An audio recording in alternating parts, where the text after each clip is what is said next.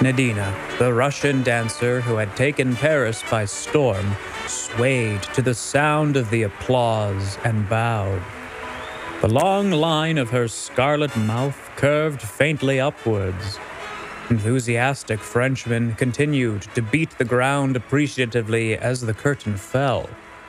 In a swirl of blue and orange draperies, she left the stage. In her dressing room, bouquets were heaped carelessly everywhere. Marvelous costumes hung on pegs, and the air was hot and sweet with the scent of the blossoms and perfumes. Who is it? Count Sergius Polovitch. Madame Nadina smiled and slipped out of her costume into an exquisite wisp of chiffon and ermine. She sat smiling to herself whilst one long white hand beat a slow tattoo on the glass of the dressing table. Enter. Madame, this is a pleasure indeed. The Count was a man of medium height, slim build, very elegant and very pale. A man difficult to recognize again if one left his mannerisms out of account. He bowed over her hand with exaggerated courtliness. Close the door. Alone with her visitor, a subtle change came over Nadina's smile. They will not speak Russian, I think. Since neither of us know a word of the language, it might be as well. The Count's mannerisms dropped from him. There was no doubt that English was his native language.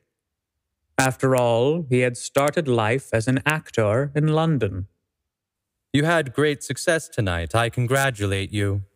My fame is not what it was. I'm continually watched and spied upon. The suspicions aroused during the war have never died down. But no charge of espionage was ever brought against you. Our leader lays his plans too carefully for that. Long life to the Colonel. Amazing news, is it not, that he means to retire? To retire! Just like a doctor or a butcher. Or any other businessman. That is what the Colonel has always been. An excellent man of business.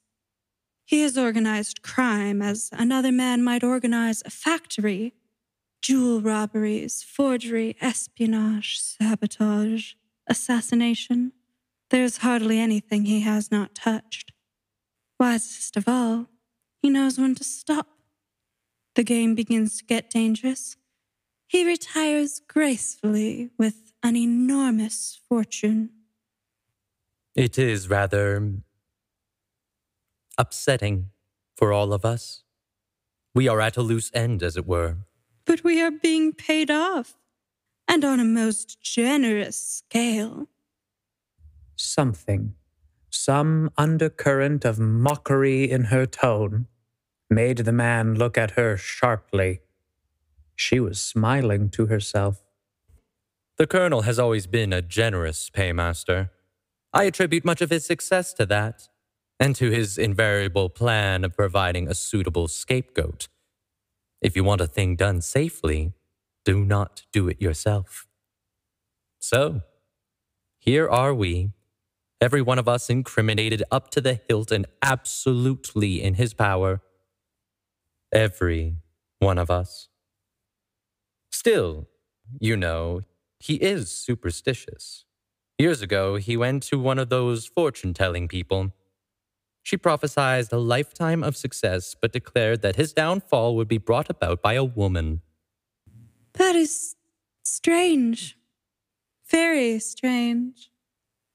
A woman, you say? That is what the fortune-teller said. Listen, my friend, tomorrow I go to London. But your contract here? I shall be away only one night. And I travel incognito. No one will ever know that I have left France. Why go? hardly for pleasure at this time of year. January, a detestable, foggy month. She rose and stood in front of him, every graceful line of her, arrogant with pride. You said just now that the Colonel has us all absolutely in his power. You were wrong, not me. I, a woman, have had the wit and, yes, the courage to double-cross him. You remember the De Beers caper? At Kimberley, just before the war broke out. The case was hushed up for some reason, was it not? I had nothing to do with it, and I never heard the details. Diamonds. £100,000 worth of diamonds. Two of us worked it, under the Colonel's orders, of course. The plan was to substitute some of the De Beers diamonds for some sample diamonds brought from South America. We took them from two young prospectors who happened to be in Kimberley at the time. Suspicion was bound to fall on them. Very clever. The Colonel is always clever. Well, I did my part. But I also did one thing which the Colonel had not foreseen. I kept some of the South American stones. One or two are unique and could easily be proved never to have passed through De Beers' hands. With these diamonds in my possession, I have the upper hand on our esteemed leader. Once the two young men are cleared, his part in the matter is bound to be suspected. I have said nothing all these years. I have been content to know that I had this weapon in reserve, but now matters are different. I want my price, and it will be big. Extraordinary. You carry these diamonds about with you everywhere? I am not a fool. The diamonds are in a safe place where no one will dream of looking for them. I never thought you a fool, my dear lady, but may I venture to suggest that you are somewhat foolhardy? The Colonel is not the type of man to take kindly to being blackmailed. I am not afraid of him. There is only one man I have ever feared, and he is dead. Let us hope that he will not come back to life then. What do you mean? I only meant that a resurrection would be awkward for you. A foolish joke. Oh no, he is dead all right. Killed in the war. He was a man who once loved me. In South Africa? Yes, since you ask it. In South Africa. Her visitor rose and reached for his hat. Well, you know your business best. But if I were you, I should fear the Colonel far more than any disillusioned lover. He is a man whom it is particularly easy to underestimate. I am not a fool, and I am not alone. The South African mailboat docks at Southampton tomorrow, and on board her is a man who has come from Africa at my request. The Colonel will not have one of us to deal with, but two. You are sure of this man? I am quite sure of him. As a matter of fact, he happens to be my husband.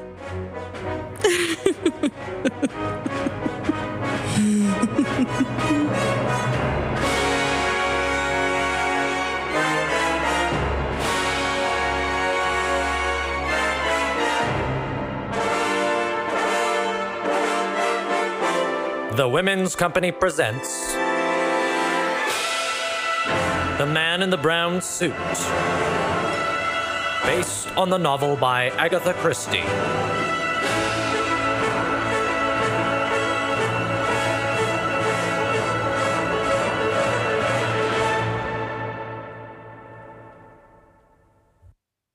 Everybody's been at me right and left to write this story. I'll admit that I have certain qualifications for the task. I was mixed up in the affair from the very beginning. I was in the thick of it all through.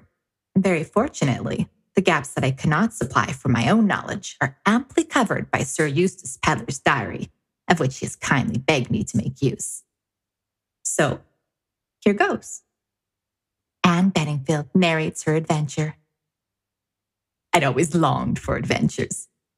My father, Professor Beddingfeld, the renowned archaeologist, was one of England's greatest authorities on prehistoric man. He really was a genius. Everyone admits that. His mind dwelt in Paleolithic times, and the inconvenience of life for him was that his body inhabited the modern world. Father did not care for modern man. Unfortunately, one cannot entirely dispense with modern men. One is forced to have some kind of dealings with butchers and bakers and milkmen and greengrocers. Therefore, father, being immersed in the past, and mother having died when I was a baby, it fell to me to undertake the practical side of living. We never seemed to have any money. Father's celebrity was not the kind that brought in a cash return, although he was a fellow of almost every important society and had rows of letters after his name. The general public scarcely knew of his existence. There were times when I envied Emily, our neighbor, who walked out whenever occasion offered with the greengrocer's son. I had no one to walk out with. All father's acquaintances were aged professors. I yearned for adventure, for love, for romance. And I seemed condemned to an existence of drab utility. The village possessed a lending library full of tattered works of fiction, and I enjoyed their perils and romance at second hand, and went to sleep dreaming of strong men who always felled their opponent with a single blow. There was no one in Little Hampsley who even looked as though he could fell an opponent with a single blow or with several. There was the village cinema too, with a weekly episode of The Perils of Pamela. Pamela was a magnificent young woman. Nothing daunted her. She fell out of airplanes, adventured in submarines, climbed skyscrapers, and crept about in the underworld without turning a hair. She was not really clever. The master criminal of the underworld caught her each time, but the hero was always able to rescue her at the beginning of the following week's episode. I used to come out with my head in a delirious whirl, and then I would get home and find notice from the gas company threatening to cut us off if the outstanding account was not paid.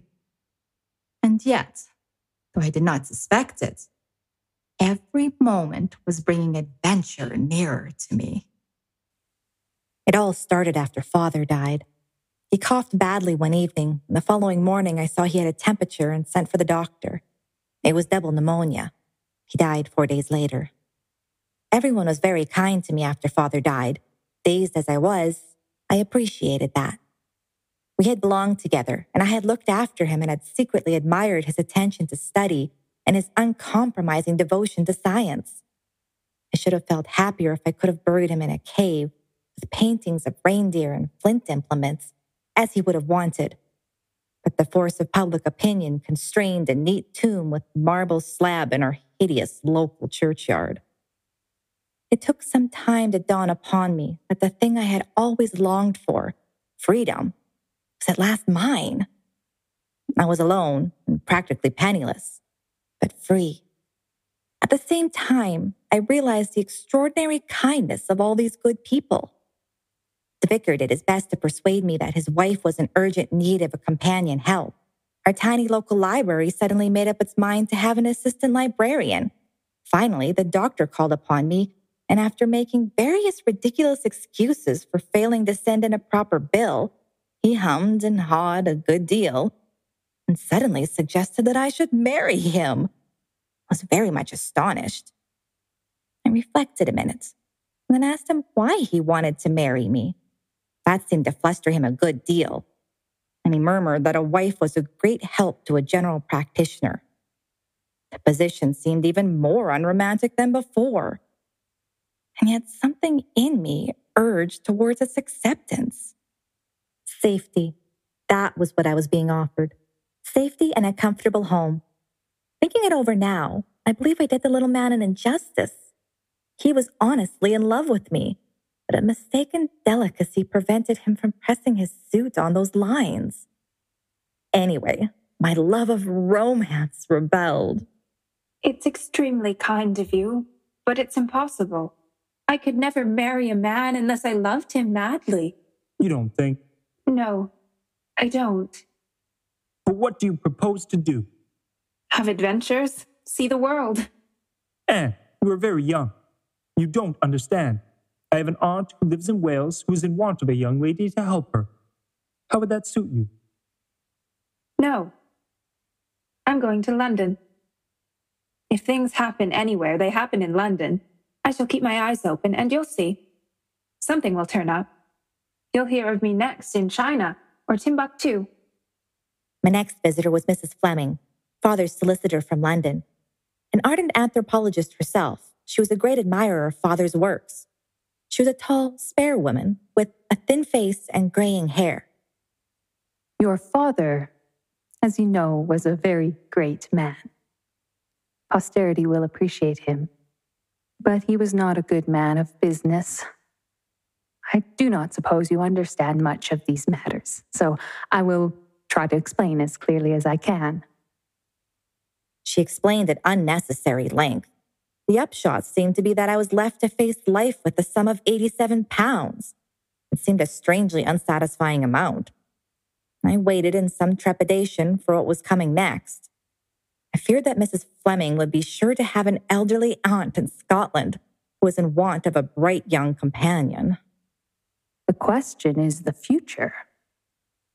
I understand you have no living relatives. I'm alone in the world. You have friends? Everyone has been very kind to me. Who would not be kind to one so young and charming? Well, my dear, we must see what can be done. Supposing, how would it be if you came to us for a time? London! It's awfully kind of you. Might I really? Just while I'm looking round, I must start out to earn my living, you know. I quite understand. But we will look round for something suitable. That is settled then. Why not return with me today? Oh, thank you. But will Mr. Fleming... My husband will be delighted to welcome you. We will send him a wire from the station. My few personal belongings were soon packed. I was just a shade nervous of Mr. Fleming's reception, but hoped my appearance might have a sufficiently disarming effect. Mrs. Fleming was nervous too. I realized that as we went up the stairs of the tall house in a quiet Kensington square. Mr. Fleming greeted me pleasantly enough. He was a stout, calm man. They took me up to a spotless bedroom and informed me that tea would be ready in about a quarter of an hour and left me to my own devices. With a deep sigh, I proceeded to do things to my hair. With a ruthless hand, I dragged it upwards. When I had finished, I looked almost unbelievably like the kind of orphan that walks out in a queue with a little bonnet and a red cloak. I noticed when I went down that Mrs. Fleming's eyes rested on my exposed ears with quite a kindly glance. Mr. Fleming seemed puzzled. When I went to bed, he stared earnestly at my face in the glass. Was I really good looking? Honestly, I couldn't say I thought so. It is true that a curate once told me that my eyes were like imprisoned sunshine in a dark, dark wood. But curates always know so many quotations and fire them off at random. I'd much prefer to have blue eyes than dark green ones with yellow flecks. Still, green is a good color for adventurers. I wound a black garment tightly round me, leaving my arms and shoulders bare. Then I brushed back my hair and pulled it down over my ears again. I put a lot of powder on my face so that my skin seemed even whiter than usual. I fished about until I found some old lip salve, and I put oceans of it on my lips. Then I did under my eyes with burnt cork to darken them. Finally, I draped a red ribbon over my bare shoulder, stuck a scarlet feather in my hair, and placed a cigarette in one corner of my mouth. The whole effect pleased me very much. Anna the Adventurer, Episode 1, The House in Kensington. I nodded at my reflection. Children are foolish things.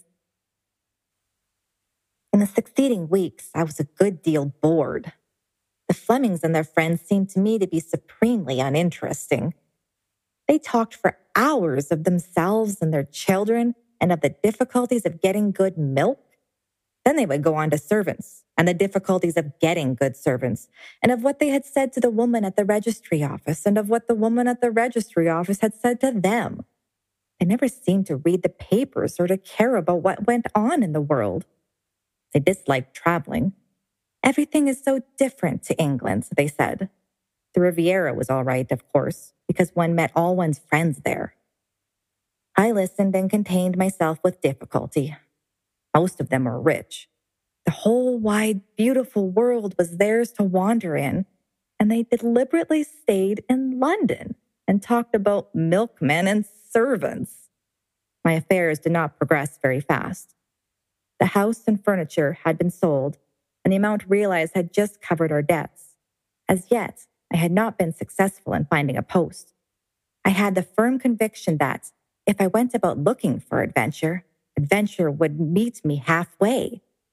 It is a theory of mine that one always gets what one wants. My theory was about to be proved in practice. It was early in January, the 8th to be exact. I was returning from an unsuccessful interview with a lady who said she wanted a secretary companion, but really seemed to require a maid who would work 12 hours a day for £25 a year. Having parted with mutual veiled impoliteness, I walked down Edgware Road and across Hyde Park to St. George's Hospital. There, I entered Hyde Park Corner Tube Station and took a ticket to Gloucester Road. Once on the platform, I walked to the extreme end of it. There were not many people on the platform, and at the extreme end, there was only myself and one man. As I passed him, I sniffed dubiously. If there is one smell I cannot bear, it's that of mothballs. This man's heavy overcoat simply reeked of them. And yet most men begin to wear their winter overcoats before January, and consequently by this time the smell ought to have worn off. The man was beyond me, standing close to the edge of the tunnel. He seemed lost in thought, and I was able to stare at him without rudeness. He was a small, thin man with a tanned brown face, light blue eyes, and a small, dark beard. Just come from abroad, I deduced. That's why his overcoat smells so. He's probably come from India. Not an officer, or he wouldn't have a beard. Perhaps a tea planter. At this moment, the man turned as though to retrace his steps along the platform. He glanced at me, and then his eyes went on to something behind me, and his face changed. It was distorted by fear, almost panic. He took a step backwards, involuntarily recoiling from some danger, forgetting that he was standing on the extreme edge of the platform, and went down and over. There was a vivid flash from the rails and a crackling sound. I shrieked. People came running up. Two station officials seemed to materialize from nowhere and took command. I remained where I was, rooted to the spot. Frozen, I watched as some men lifted the man off the live rail and back onto the platform. Let me pass, please. I am a doctor. A tall man with a brown beard pressed past me and bent over the motionless body. As he examined it, a curious sense of unreality seemed to possess me. The thing wasn't real. Couldn't be. Finally, the doctor stood upright and shook his head. Dead. There's nothing to be done. A sudden nausea seized me. I turned blindly and ran up the stairs again towards the lift. I needed to get out into the open air. The doctor who had examined the body was just ahead of me. The lift was just about to go up, another having descended, and he broke into a run. As he did so, he dropped a piece of paper. I stopped, picked it up, and ran after him, but the lift gates clanged in my face, and I was left holding the paper in my hand. By the time the second lift reached the street level, there was no sign of him. I hoped it was nothing important that he had lost, and for the first time I examined it. It was a plain half sheet of notepaper with some figures and words scrawled upon it in pencil. 17122 Kilmorden Castle. On the face of it, it certainly did not appear to be of any importance.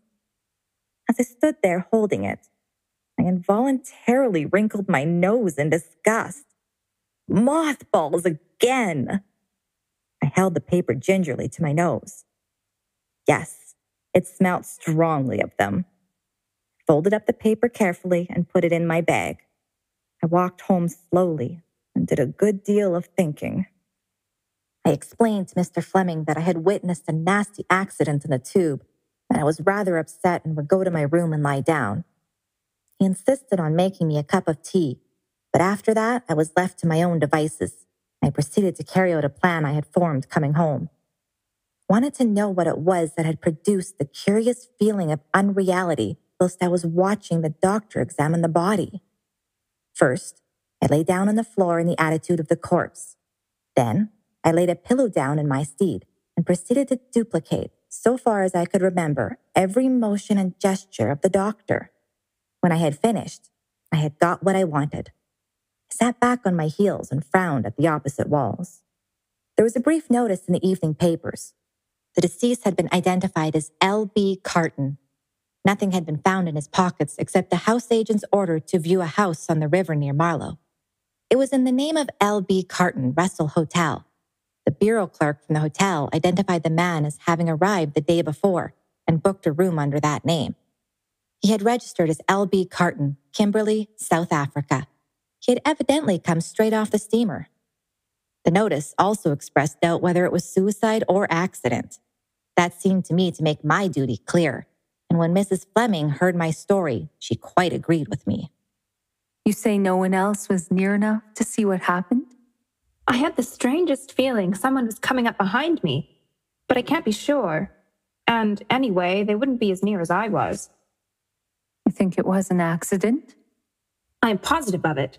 Something alarmed him, and he stepped backwards without thinking what he was doing.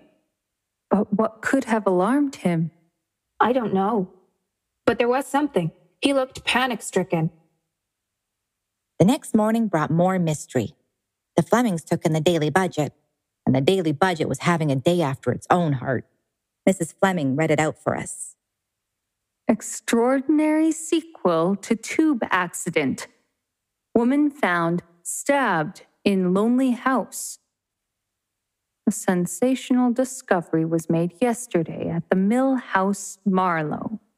The Mill House, which is the property of Sir Eustace Pedler, MP, is to be let unfurnished, and in order to view this property was found in the pocket of the man who was at first thought to have committed suicide by throwing himself on the live rail at Hyde Park Corner Tube Station.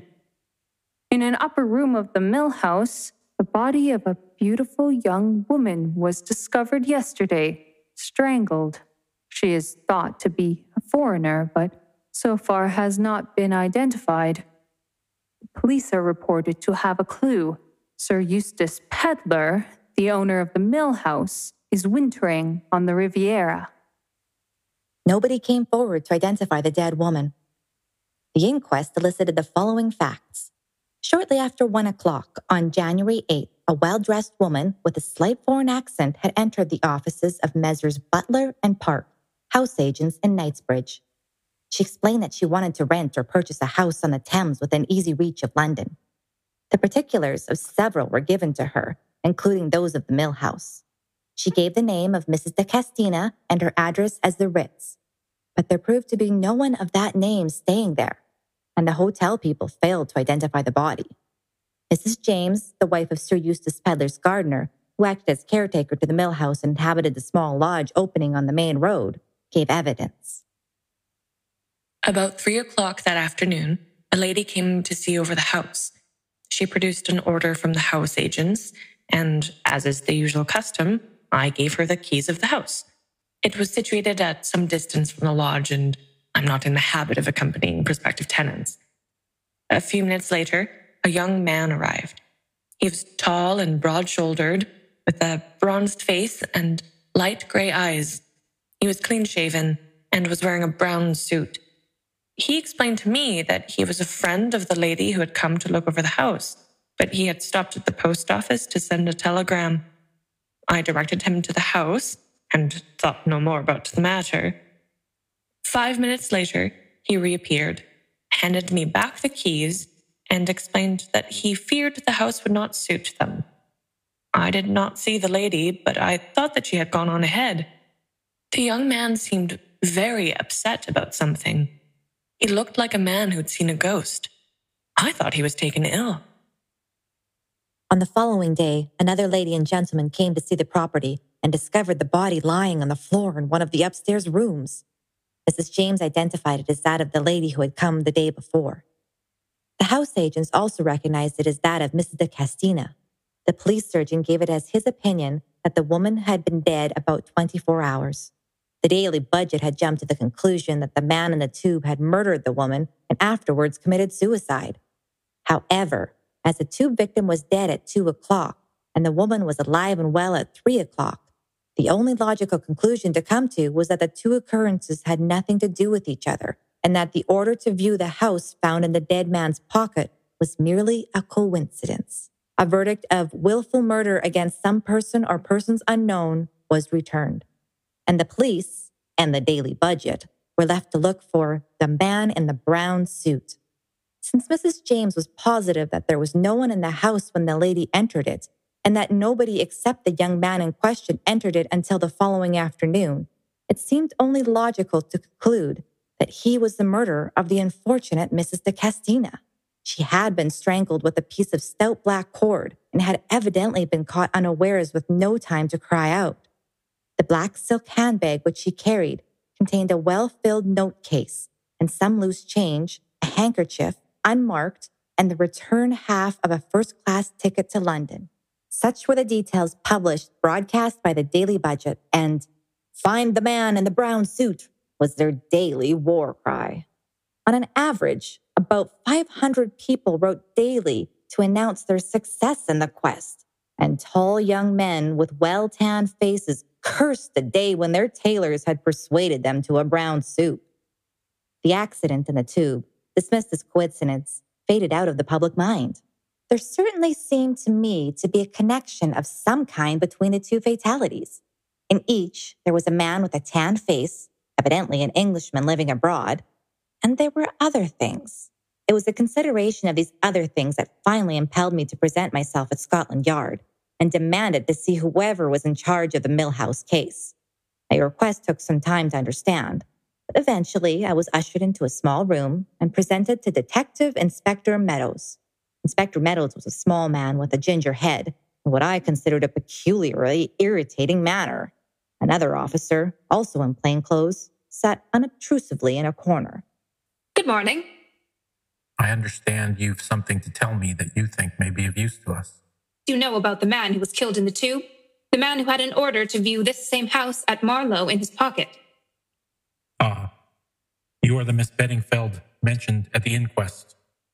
Certainly the man had an order in his pocket. A lot of other people may have had too, only they didn't happen to be killed." "You don't think it odd that this man had no ticket in his pocket?" "Easiest thing in the world to drop your ticket. Done it myself." "And no money?" "He had some loose change in his trousers pocket." "But no wallet. You don't think it's odd that the doctor never came forward afterwards?" "A busy medical man very often doesn't read the papers. He probably forgot all about the accident." "You are determined to find nothing odd." "Young lady's a romantic, I know, fond of mysteries and such like." "Perhaps the young lady would tell us what her ideas are on the subject, Inspector." "If she must. You've asked questions, hinted things. Just say straight out what it is you've got in your head. You said at the inquest you were positive it wasn't suicide?" "Yes, I'm quite certain of that. The man was frightened. Someone might have been walking up the platform towards us, someone he recognized." "You didn't see anyone?" "No, I didn't turn my head. Then, as soon as the body was recovered from the line, a man pushed forward to examine it, saying he was a doctor." "Nothing unusual in that." "But he wasn't a doctor." "What?" "He wasn't a doctor." "How do you know that, Miss Beddingfeld?" "I worked in hospital during the war, and I've seen doctors handle bodies.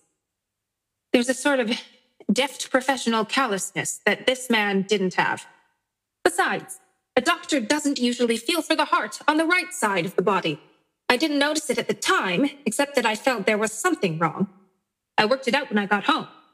He would have ample opportunity to take anything he wanted from the poor man's pockets when he was examining him."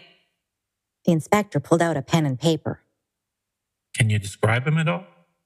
"He was tall and broad-shouldered, wore a dark overcoat and black boots, a bowler hat. He had a dark pointed beard and gold-rimmed eyeglasses." Take away the overcoat, the beard, and the eyeglasses, and there wouldn't be much to know him by. He could alter his appearance easy enough in 5 minutes if he wanted to, which he would do if he's the swell pickpocket you suggest. Nothing more you can tell us about him? From this moment, I gave the inspector up as hopeless. I rose to depart. His head was markedly brachycephalic. He will not find it so easy to alter that. In the first heat of indignation, I found my next step unexpectedly easy to tackle. I had had a half-formed plan in my head when I went into Scotland Yard, one to be carried out if my interview there was unsatisfactory, and it had been profoundly unsatisfactory. Things that one would shrink from attempting normally are easily tackled in a flush of anger. Without giving myself time to reflect, I walked straight to the house of Lady Nasby. Lady Nasby was the millionaire owner of the Daily Budget. She owned other papers, several of them, but the Daily Budget was her special child. Owing to the fact that an itinerary of the woman's daily proceedings had been published recently, I knew exactly where to find her at this moment. It was her hour for dictating to her secretary in her own house. I did not, of course, suppose that any young woman who chose to come and call on her would be admitted. In the card tray in the hall of the Fleming's house, I had observed the card of the Marquis of Loamsley, England's most famous sporting peer. I had removed the card, cleaned the dust off, and penciled upon it the words, "Please give Miss Beddingfeld a few moments of your time." Adventurers must not be too scrupulous in their methods. A butler received the card and bore it away. Presently, a pale secretary appeared and asked me to follow him. I entered a large room as a frightened-looking typist fled past me. The door shut, and I was face to face with Lady Nasby. "Well, what is it? What does Loamsley want? You his secretary?" "To begin with, I don't know Lord Loamsley, and he certainly knows nothing about me. I took his card from the tray in the house of the people I'm staying with, and I wrote those words in it myself. It was important that I should see you." "Well, you see me. If you interest me, you will continue to see me for exactly 2 minutes longer." "That will be ample, and I shall interest you. It's the Mill House mystery." "If you found the man in the brown suit, write to the editor." "If you will interrupt, I shall be more than 2 minutes. I haven't found the man in the brown suit, but I'm quite likely to do so." In as few words as possible, I told her the facts of the tube accidents, the conclusions I had drawn from them, and about my unsuccessful attempt to relay both to the authorities. "You seem to have a head of some kind upon your own shoulders, young woman.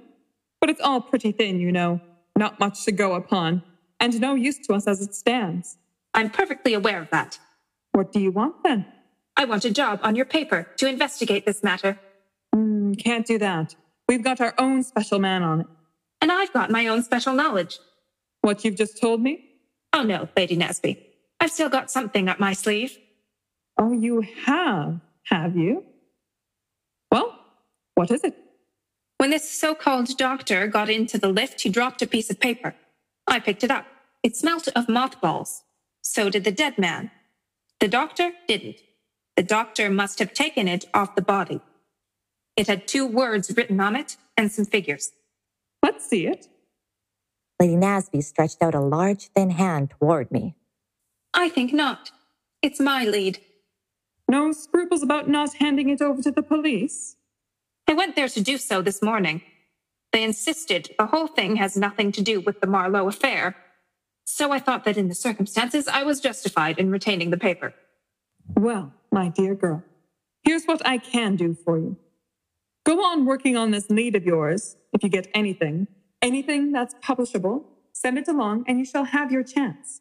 There's always room for real talent on the Daily Budget, but you've got to make good first.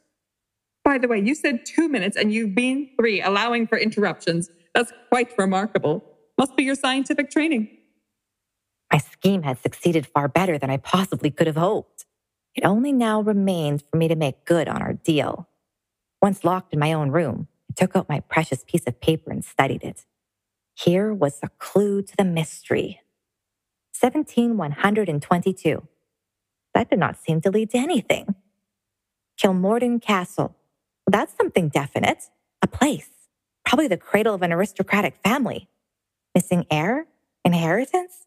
Or possibly a picturesque ruin? Buried treasure? I made a strategic dash for my room and returned laden with books. Who's Who, a history of Scotch ancestral homes, and somebody or other's British Isles. Time passed. I searched diligently, but with growing annoyance. Finally, I shut the last book with a bang. There appeared to be no such place as Kilmorden Castle. There must be such a place. Why should anyone invent a name like that and write it down on a piece of paper? Another idea occurred to me. Possibly it was a castle-style abomination in the suburbs with a high-sounding name invented by its owner. If so, it was going to be extraordinarily hard to find. Was there any other lead I could follow? The scene of the crime, of course! Always done by the best sleuths. My course was clear. I must go to Marlow. But how was I to get into the house? The house had been to let. Presumably was still to let. I would be a prospective tenant. Upon request, a pleasant clerk produced the particulars of about half a dozen desirable properties. It took all my ingenuity to find objections to them. And you've really nothing else? Something right on the river and with a fair amount of garden and a small lodge. Of course, there's Sir Eustace Pedler's place in Marlow. The Mill House, you know. Is that where that horrible murder took place? Perhaps you wouldn't like... I don't think I should mind. And perhaps I might get it cheap in the circumstances. Well, it's possible. There's no pretending it will be easy to let now. Servants talk and all that, you know. If you like the place after you've seen it, I should advise you to make an offer. Shall I write you an order? If you please. I accepted them and went on my way to the Mill House. Nobody can go in the house, do you hear that? Fairly sick of you reporters, I am. Sir Eustace's orders are... I understood the house was to let. Of course, if it's already taken. Oh, I'm sure I beg your pardon, miss. I've been fairly pestered with these newspaper people. Not a minute's peace. No, the house isn't let, nor likely to be now. Are the drains wrong? Oh, Lord, miss, the drains is all right. But surely you've heard about that foreign lady that was done to death here? I believe I did read something about it in the papers. I should say you did, miss. It's been all in the newspapers. The Daily Budget's out still to catch the man who did it. It seems as the police are no good at all. Well, I hope they'll get him. Although a nice-looking young fellow he was, and no mistake. A kind of soldierly look about him. I dare say he'd been wounded in the war. And sometimes they go a bit strange afterwards. My sister's boy did. Perhaps the woman used him bad. She was a vicious-looking woman. Stood there where you're standing now. Was she dark or fair? You can't tell from these newspaper portraits. Dark hair and a very white face. Too white for nature, I thought. And her lips reddened something cruel. I don't like to see it. A little powder now and then is quite another thing. Did she seem nervous or upset at all? Not a bit. She was smiling to herself, quiet-like, as though she was amused at something. That's why you could have knocked me down with a feather when, the next afternoon, those people came running out calling for the police and saying there'd been a murder done. I shall never get over it. And as for setting foot in that house after dark, I wouldn't do it. Why, I wouldn't even stay here at the lodge if Sir Eustace hadn't been down on his bended knees to me. I thought Sir Eustace Pedler was at Cannes. So he was, miss. He come back to England when he heard the news. And as to the bended knees, that was a figure of speech. His secretary, Mr. Paget, offered us double pay to stay on. And as my John says, money is money nowadays. The young man, now, he was upset. His eyes, light eyes they were. I noticed them particular, was all shining. Excited, I thought. But I never dreamt of anything being wrong. Not even when he came out again looking all pale and shaken. How long was he in the house? Oh, not long. Matter of 5 minutes, maybe. How tall was he, do you think? About 6 foot? I should say so, maybe. He was clean-shaven, you say? Not even a mustache. Was his chin at all shiny? Well, now you come to mention it, miss, it was. However did you know? It's a curious thing, but murderers often have shiny chins. I've never heard that before. You didn't notice what kind of head he had, I suppose. Just the ordinary kind, miss. I'll fetch you the keys, shall I? My reconstruction so far I considered good. The differences between the man Mrs. James had described and my tube doctor were those of no consequence.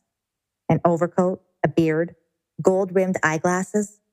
The doctor had appeared middle-aged, but he had stooped over the body like a comparatively young man. There had been a suppleness in his young joints. The victim of the accident, the mothball man, as I called him to myself, and the foreign woman, Mrs. de Castiña, or whatever her real name was, had an assignation to meet at the Mill House. That was how I pieced the thing together. Either because they feared they were being watched, or for some other reason, they chose the rather ingenious method of both getting in order to view the same house. Thus, their meeting there might have had the appearance of pure chance. That the mothball man had suddenly caught sight of the doctor, and that the meeting was totally unexpected and alarming to him, was another fact of which I am fairly sure. What had happened next? The doctor had removed his disguise and followed the woman to Marlow. But it was possible that had he removed it rather hastily, traces of spirit gum might still linger on his chin. Hence my question to Mrs. James. Whilst occupied with my theories, I had arrived at the low old-fashioned door of the Mill House. Unlocking it with the key, I stepped inside. The hall was low and dark. The place smelt forlorn and mildewy. In spite of myself, I shivered. Did the woman who had come here a few days ago feel no chill of premonition as she entered this house? Did the smile fade from her lips and a nameless dread close around her heart? Or had she gone upstairs, smiling still, unconscious of the doom that was soon to overtake her? My heart beat faster. Was the house really empty? Was doom waiting for me in it also? For the first time, I truly understood the meaning of the word atmosphere. There was an atmosphere in this house, an atmosphere of cruelty, of menace, of evil. Shaking off the feelings that oppressed me, I went quickly upstairs.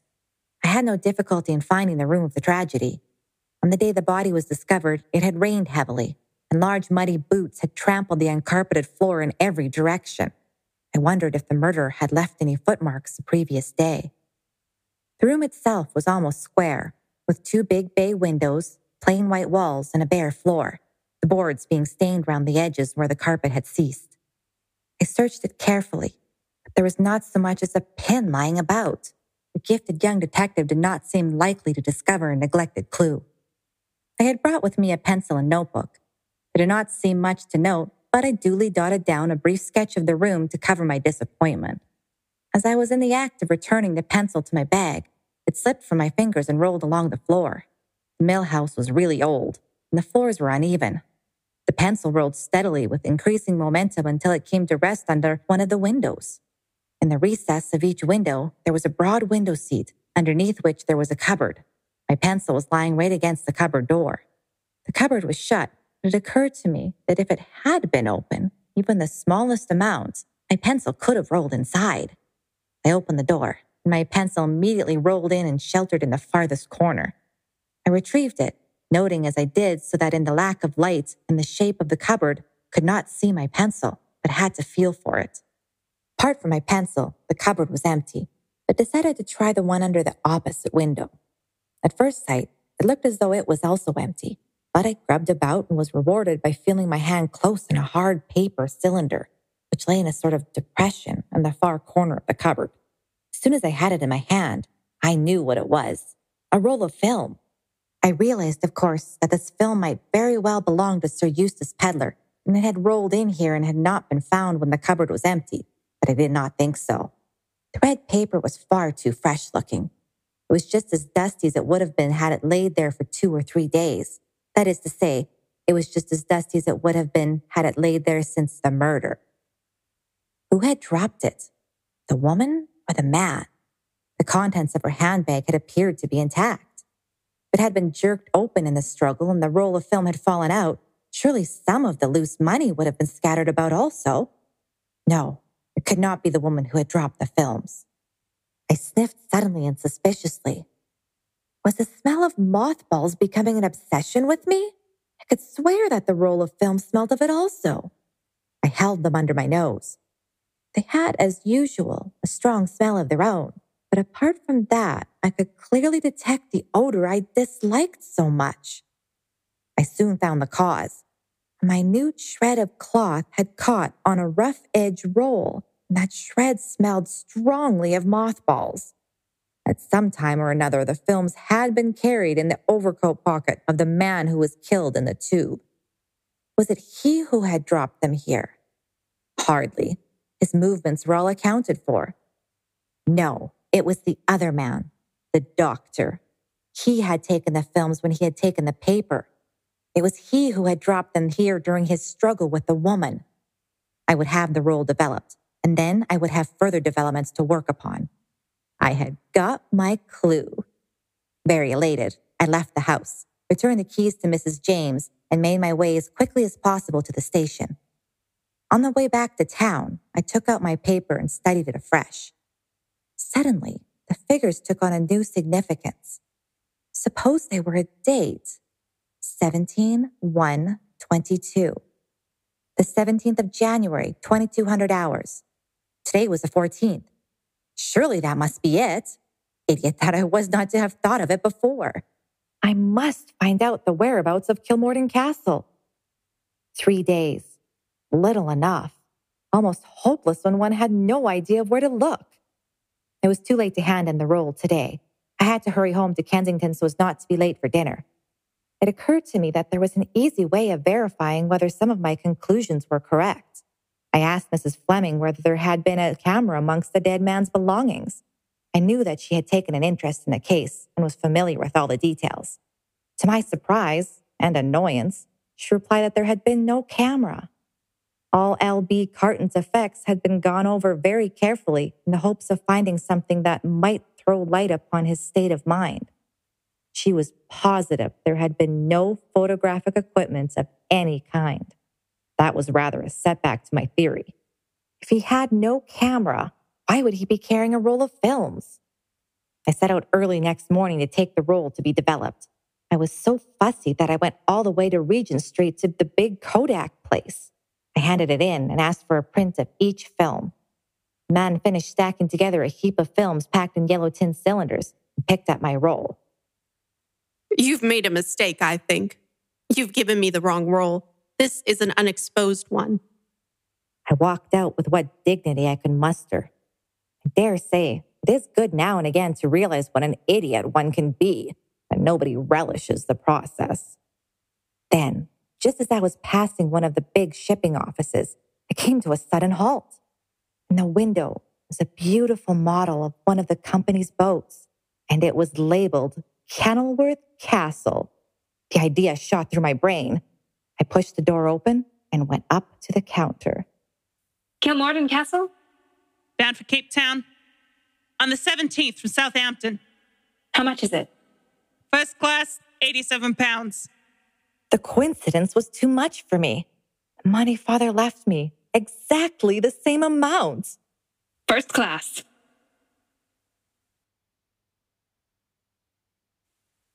An extract from the diary of Sir Eustace Pedler, MP. January 10th. It is an extraordinary thing that I never seem to get any peace. I am a man who likes a quiet life. I like my club, my bridge, a well-cooked meal, a sound wine. I like England in the summer and the Riviera in the winter. I have no desire to participate in sensational happenings. Sometimes, in front of a good fire, I do not object to reading about them in the newspaper, but that is as far as I am willing to go. My object in life is to be thoroughly comfortable. I have devoted a certain amount of thought and a considerable amount of money to further that end. But I cannot say that I always succeed. If things do not actually happen to me, they happen round me, and frequently, in spite of myself, I become involved. I hate being involved. All this because Guy Paget came into my bedroom this morning with a telegram in his hand.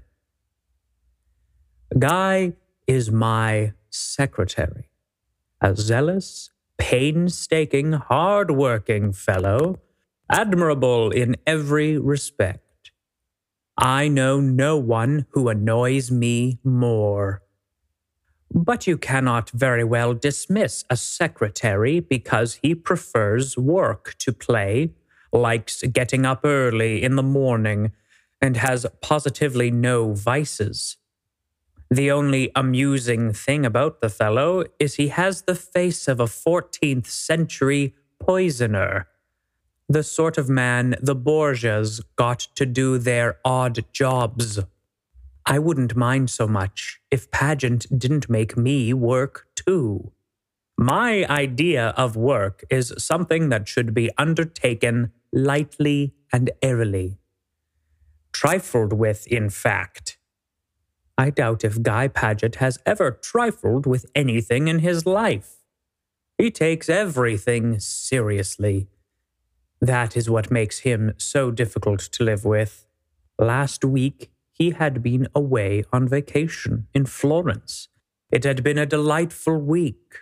I had done everything I wanted to do, and nothing that I did not want to do.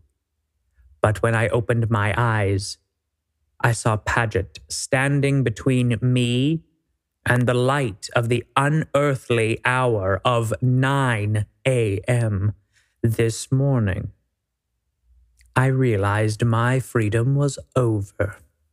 I know you dislike being aroused early, but it is 9 o'clock, and I thought that under the circumstances... What is that thing? It's a telegram from the police at Marlow.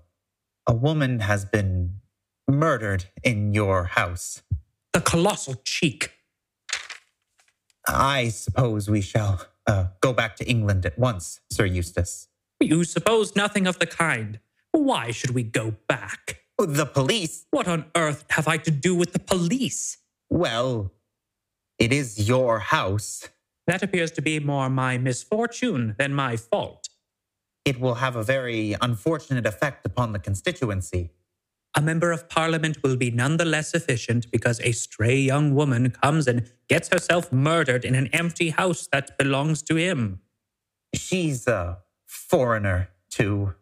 If it is disreputable to have a woman murdered in your house, it only becomes more disreputable if the woman is a foreigner.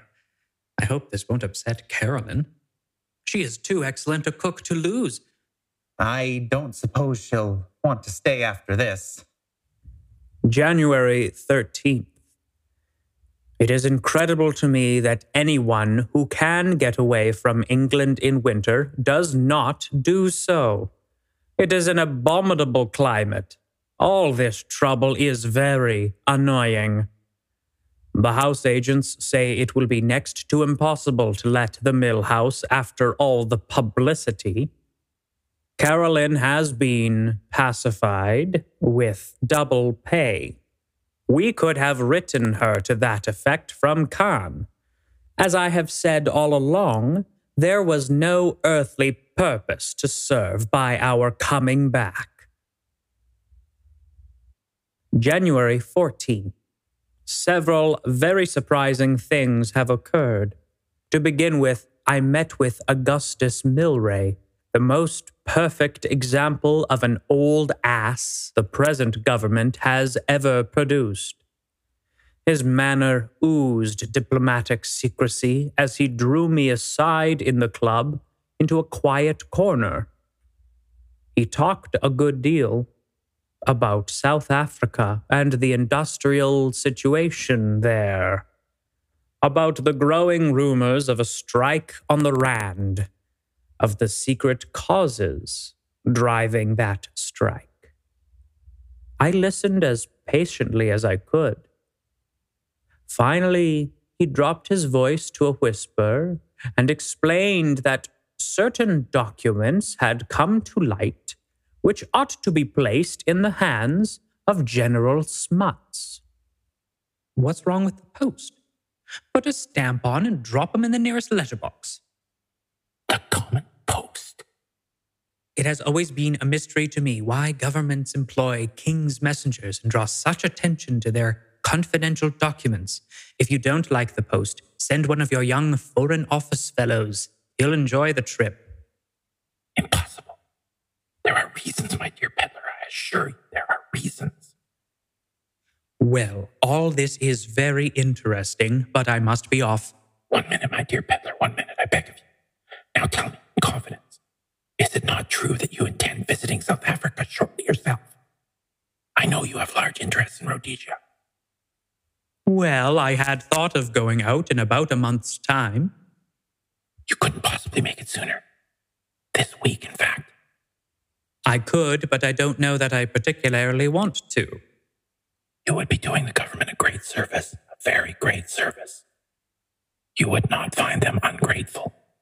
Meaning you want me to be the postman? Exactly. Your position is an unofficial one. Your journey is bona fide. Everything would be eminently satisfactory. Well, the one thing I am anxious to do is to get out of England again as soon as possible. You will find the climate of South Africa delightful, quite delightful. My dear fellow, I know all about the climate. I was out there shortly before the war. I am really much obliged to you, sir. I will send you round the package by messenger to be placed in General Smuts' own hands, you understand. The Kilmorden Castle sails on Saturday. He shook me warmly by the hand and thanked me again effusively. I walked home reflecting on the curious byways of governmental policy. The following evening, Jarvis, my butler, informed me that a gentleman wished to see me on private business, but declined to give his name. Guy, unfortunately, was laid up with an ulcerous attack. He would have turned the unarmed man away at once, but these earnest, hard-working young men with weak stomachs are always liable to ulcerous attacks at the most inopportune times. A few minutes later, I was confronting my visitor in the library. He was a well-built young fellow with a deeply tanned face. A scar ran diagonally from the corner of his eye to the jaw, disfiguring what would otherwise have been a handsome, though somewhat reckless, appearance. Mr. Milray sent me to you, Sir Eustace. I am to accompany you to South Africa as your secretary. My dear fellow, I've got a secretary already. I don't want another. I think you do, Sir Eustace. Where is your secretary now? He's down with an ulcerous attack. My visitor smiled. It may or may not be an ulcerous attack. Time will show. But I can tell you this, Sir Eustace. Mr. Milray would not be surprised if an attempt were made to get your secretary out of the way. You have no need of fear for yourself. You are not threatened. Your secretary out of the way, access to you would be easier. In any case, Mr. Milray wishes me to accompany you.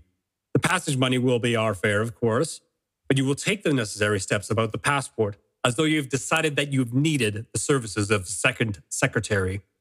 You will say nothing to anyone as to my accompanying you. He turned to depart. It might be just as well if I knew my new secretary's name. Harry Rayburn.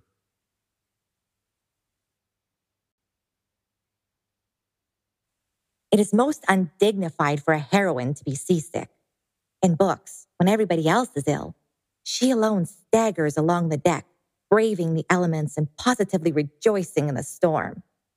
I regret to say that at the first roll the Kilmorden gave, I turned pale and hastened below deck. A sympathetic stewardess received me. She suggested dry toast and ginger ale. I remained groaning in my cabin for 3 days. I had no longer any interest in solving mysteries. I was a totally different Anne to the one who had rushed back to the South Kensington Square so jubilantly from the shipping office. Mr. Fleming, at our parting, had slipped an envelope into my hand. Inside it, I found 5 new crisp 5-pound notes and the words, "I hope you will not be offended and will accept this with our love." The Flemings were a very good, kind couple. though I could not have continued to live in the same house with them. So here I was, with 25 pounds in my pocket, facing the world and pursuing my adventure. It was on the fourth day that the stewardess finally urged me up on deck. She tempted me with the arrival at Madeira. Hope rose within me. I could leave the boat and go ashore. Anything for dry land. Muffled in coats and shawls, and weak as a kitten on my legs, I was hauled up and deposited, unmoving, on a deck chair. I lay there with my eyes closed, hating life. The purser, a fair-haired young man, the round boyish face, came and sat down beside me. Hello. Feeling rather sorry for yourself, eh? Yes. You won't know yourself in another day or two. We've had rather a nasty dusting in the bay, but there's smooth weather ahead. Think you'll never recover, eh? I've seen people much worse than you, and 2 days later, they were the life and soul of the ship. You'll be the same. I did not feel sufficiently well enough to tell him outright that he was a liar. I endeavored to convey it by a glance. He chatted pleasantly for a few minutes more, then he mercifully departed. People passed and repassed, brisk couples exercising, jumping children, laughing young people. A few other pale sufferers lay, like myself, in deck chairs. The air was pleasant, crisp, and the sun was shining brightly. Insensibly, I felt a little cheered. I began to watch the people. One woman in particular interested me.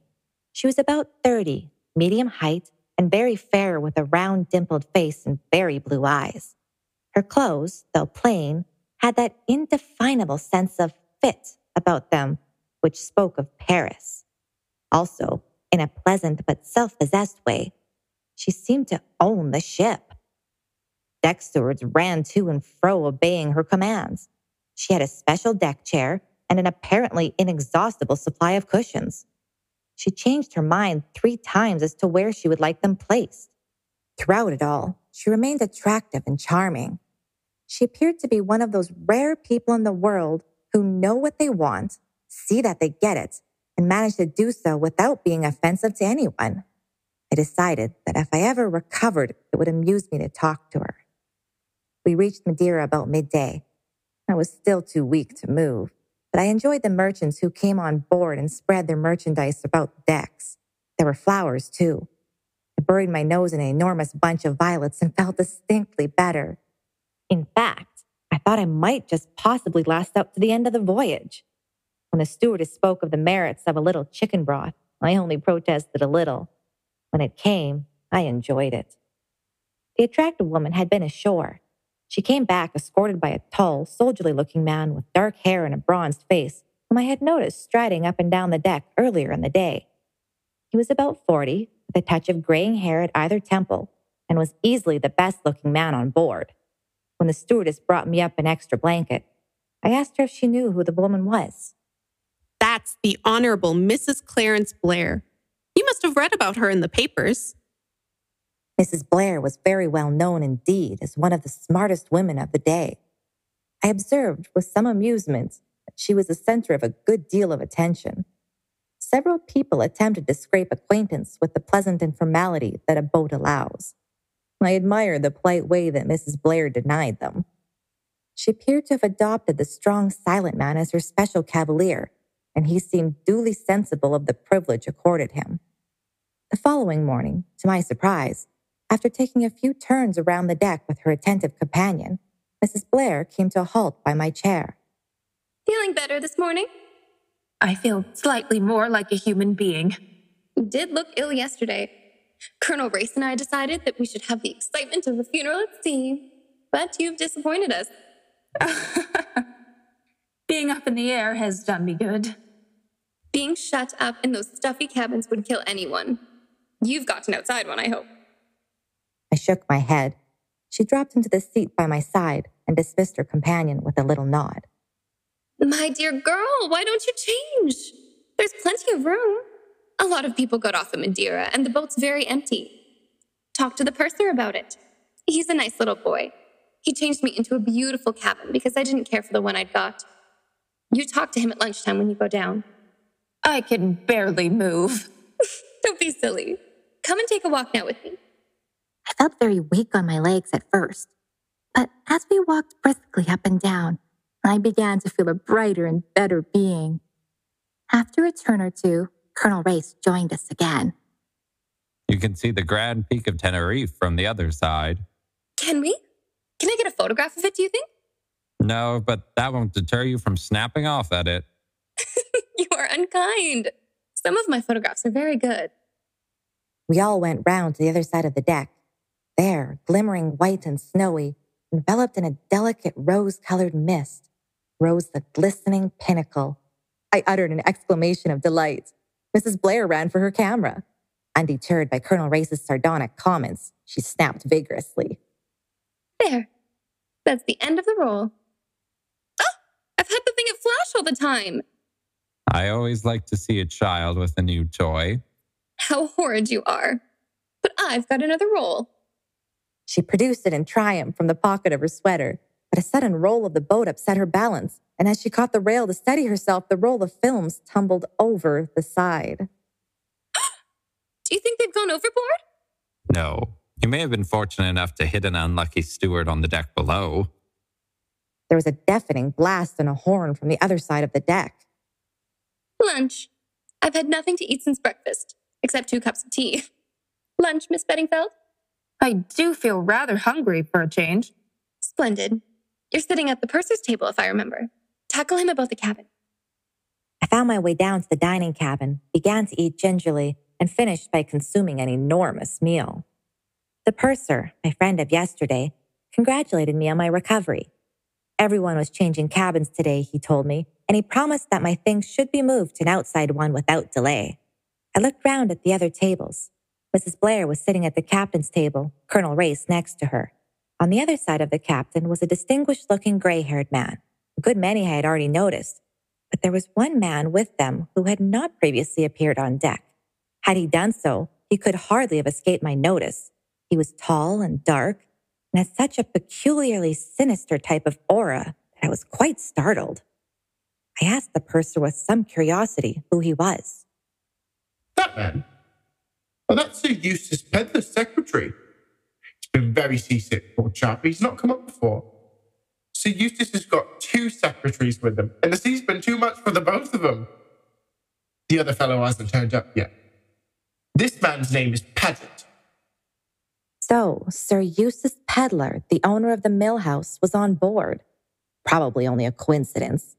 And yet, the more I studied the secretary's face, the less I liked it. Its even pallor, the secretive expression, the sinister eyes, it all gave me a feeling of unease. Leaving the dining cabin at the same time as he did, I was close behind him as he went up on deck. He was speaking to Sir Eustace, and I overheard a fragment or two. "I'll see about the cabin at once then, shall I? It's impossible to work in yours with all your trunks." "My dear fellow, my cabin is intended for A, me to sleep in, and B, to attempt to dress in. I never had any intention of allowing you to sprawl about the place making an infernal clicking with that typewriter of yours." I parted company from them and went below to see if my removal was in progress. I found my steward busy at the task. He accompanied me to my new lodgings. "Very nice cabin, miss. D-deck, number 13. "Oh, no, not 13.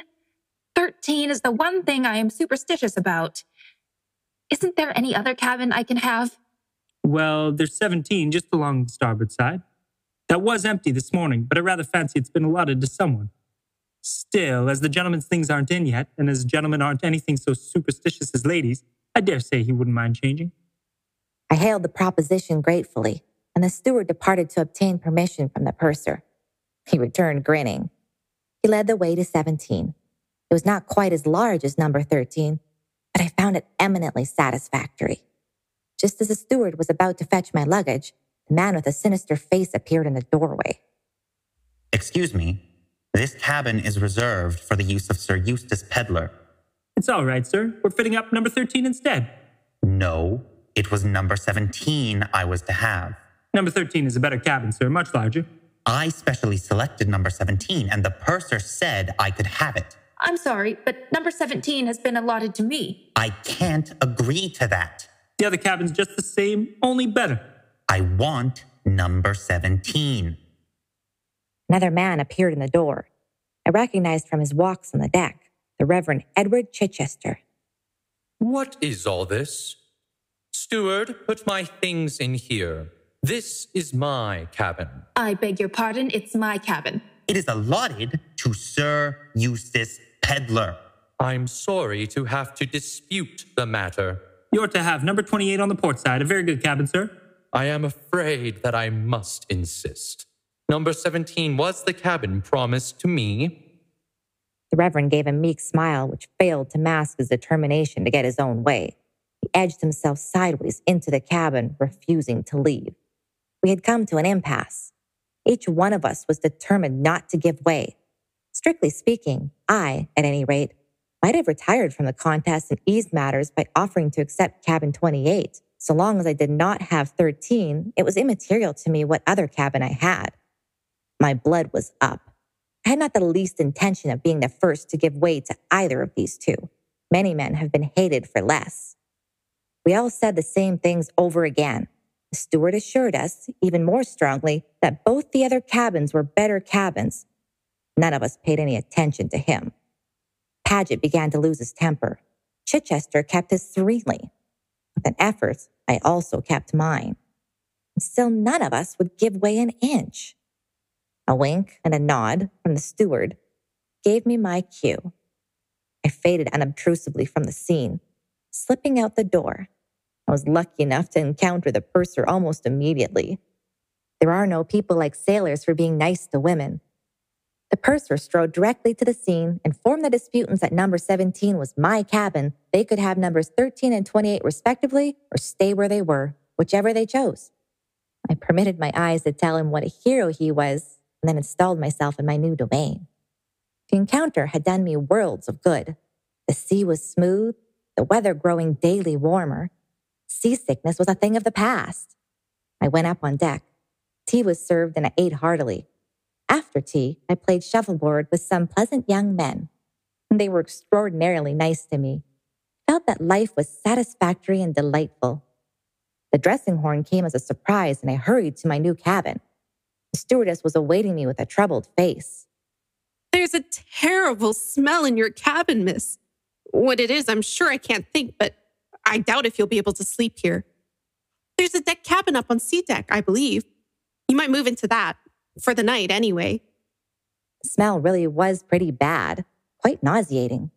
I told the stewardess I would think over the question of moving whilst I dressed. What was the smell? Dead rat? No, worse than that, and quite different. Yet I knew it from somewhere. It was something I had smelt before. Something. Asafoetida. I had got it. I had worked in a hospital dispensary during the war for a short time and had become acquainted with the various nauseous drugs. Asafoetida, that was it. I sank down on the sofa. Somebody had put a pinch of asafoetida in my cabin. Why? So that I should vacate it? Why were they so anxious to get me out? I thought of the scene this afternoon from a rather different point of view. What was there about cabin 17 that made so many people anxious to get a hold of it? The other two cabins were better cabins. Why had both men insisted on sticking to number 17? 17. How the number persisted. It was on the 17th I had sailed from Southampton. It was a 17. I stopped with a sudden gasp. Quickly unlocked my suitcase and took my precious paper from its place of concealment and some rolled stockings. 17/1/22. I had taken that for a date and time, the date of departure of the Kilmorden Castle. Supposing I was wrong, when I came to think of it, would anyone write down a date thinking it necessary to put the time as well as the month?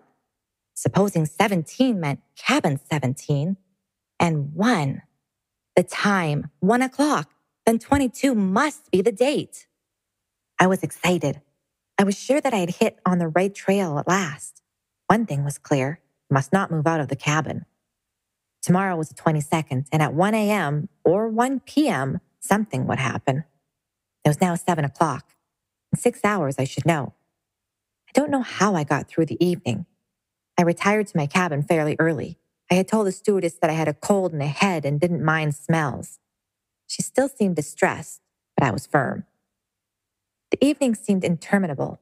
I duly retired to bed, but in view of emergencies, I swathed myself in a thick flannel dressing gown and encased my feet in slippers. Thus attired, I felt that I could spring up and take an active part in anything that happened. What did I expect to happen? Vague fancies, most of them wildly improbable, flitted through my brain. But one thing I was firmly convinced of, at 1 o'clock, something would happen. At various times, I heard my fellow passengers coming to bed. Fragments of conversation, laughing good nights, floated in through the open transom. Then silence. Most of the lights went out. There was still one in the passage outside, and there was therefore a certain amount of light in my cabin. I heard 8 bells go. The hour that followed seemed the longest I had ever known. My deductions were wrong. If nothing happened at 1 o'clock, I should have made a fool of myself. My heart beat painfully. 1 o'clock, and nothing. Wait, I heard the quick light patter of feet running along the passage. Then, with the suddenness of a bombshell, my cabin door burst open and a man almost fell inside. "They're after me!" It was not a moment for argument or explanation. I could hear footsteps outside. I had about 40 seconds in which to act. With one arm, I pulled out my cabin trunk. He slipped down behind it under the bunk. I raised the lid. At the same time, with the other hand, I pulled down the wash basin.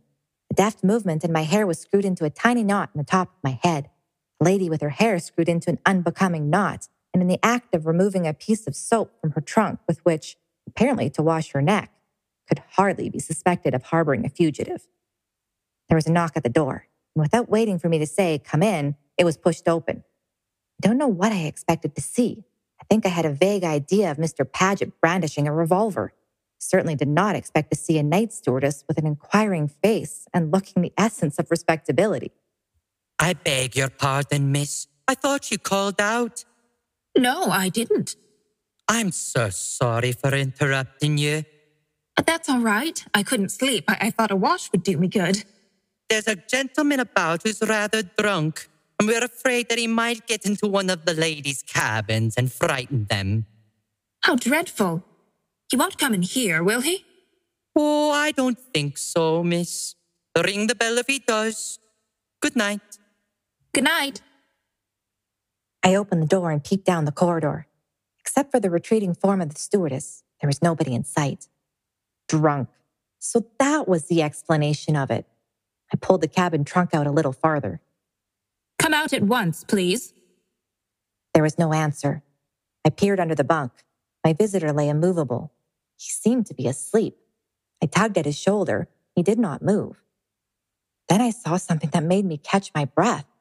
A small scarlet spot on the floor. Using all my strength, I succeeded in dragging the man out into the middle of the cabin.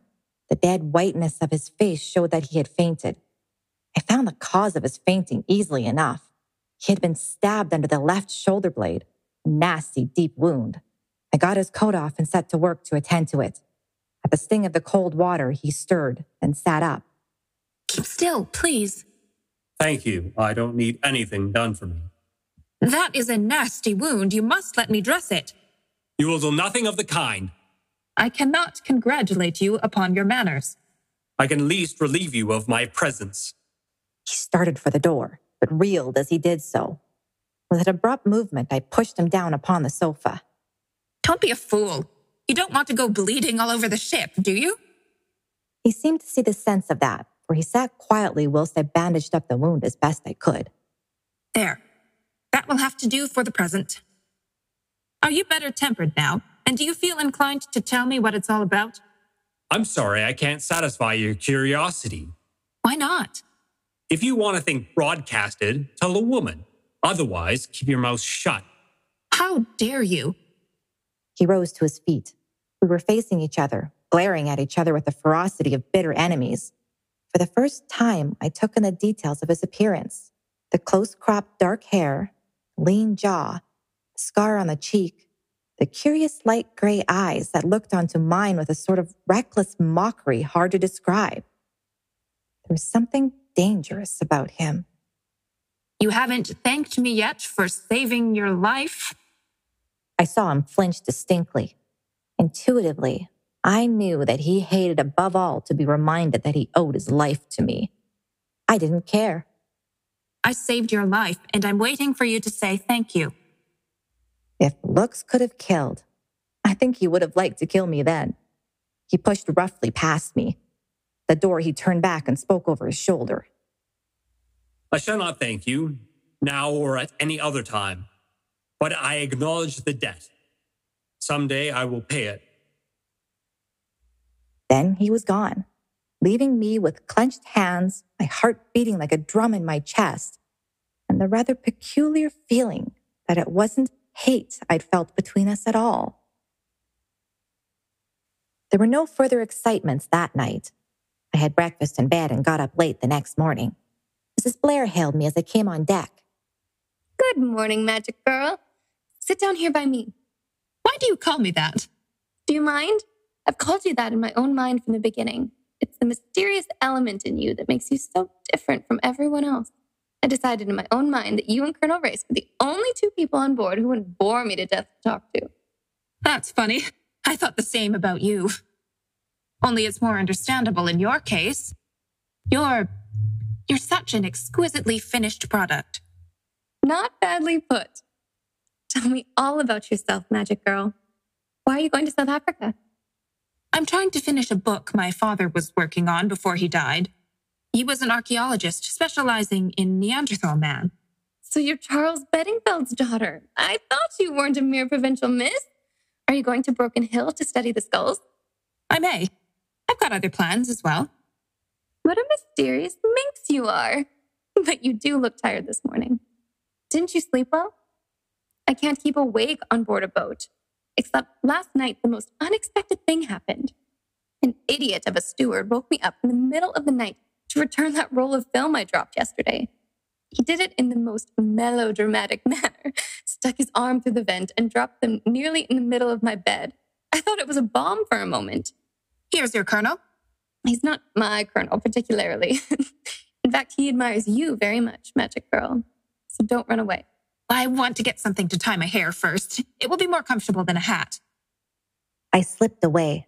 For some reason or other, I was uncomfortable with Colonel Race. He was one of the few people who were capable of making me feel shy. I went down to my cabin and began looking for a long ribbon or a scarf with which I could restrain my rebellious hair. Now, I am a tidy person. I like my things arranged in a certain way, and I keep them so. I had no sooner opened my drawer than I realized that somebody had been disarranging my things. Everything had been turned over and scattered. I looked in the other drawers and the small hanging cupboard. They told me the same tale. It was as though someone had been making a hurried and ineffectual search for something. I sat down on the edge of the bunk with a grave face.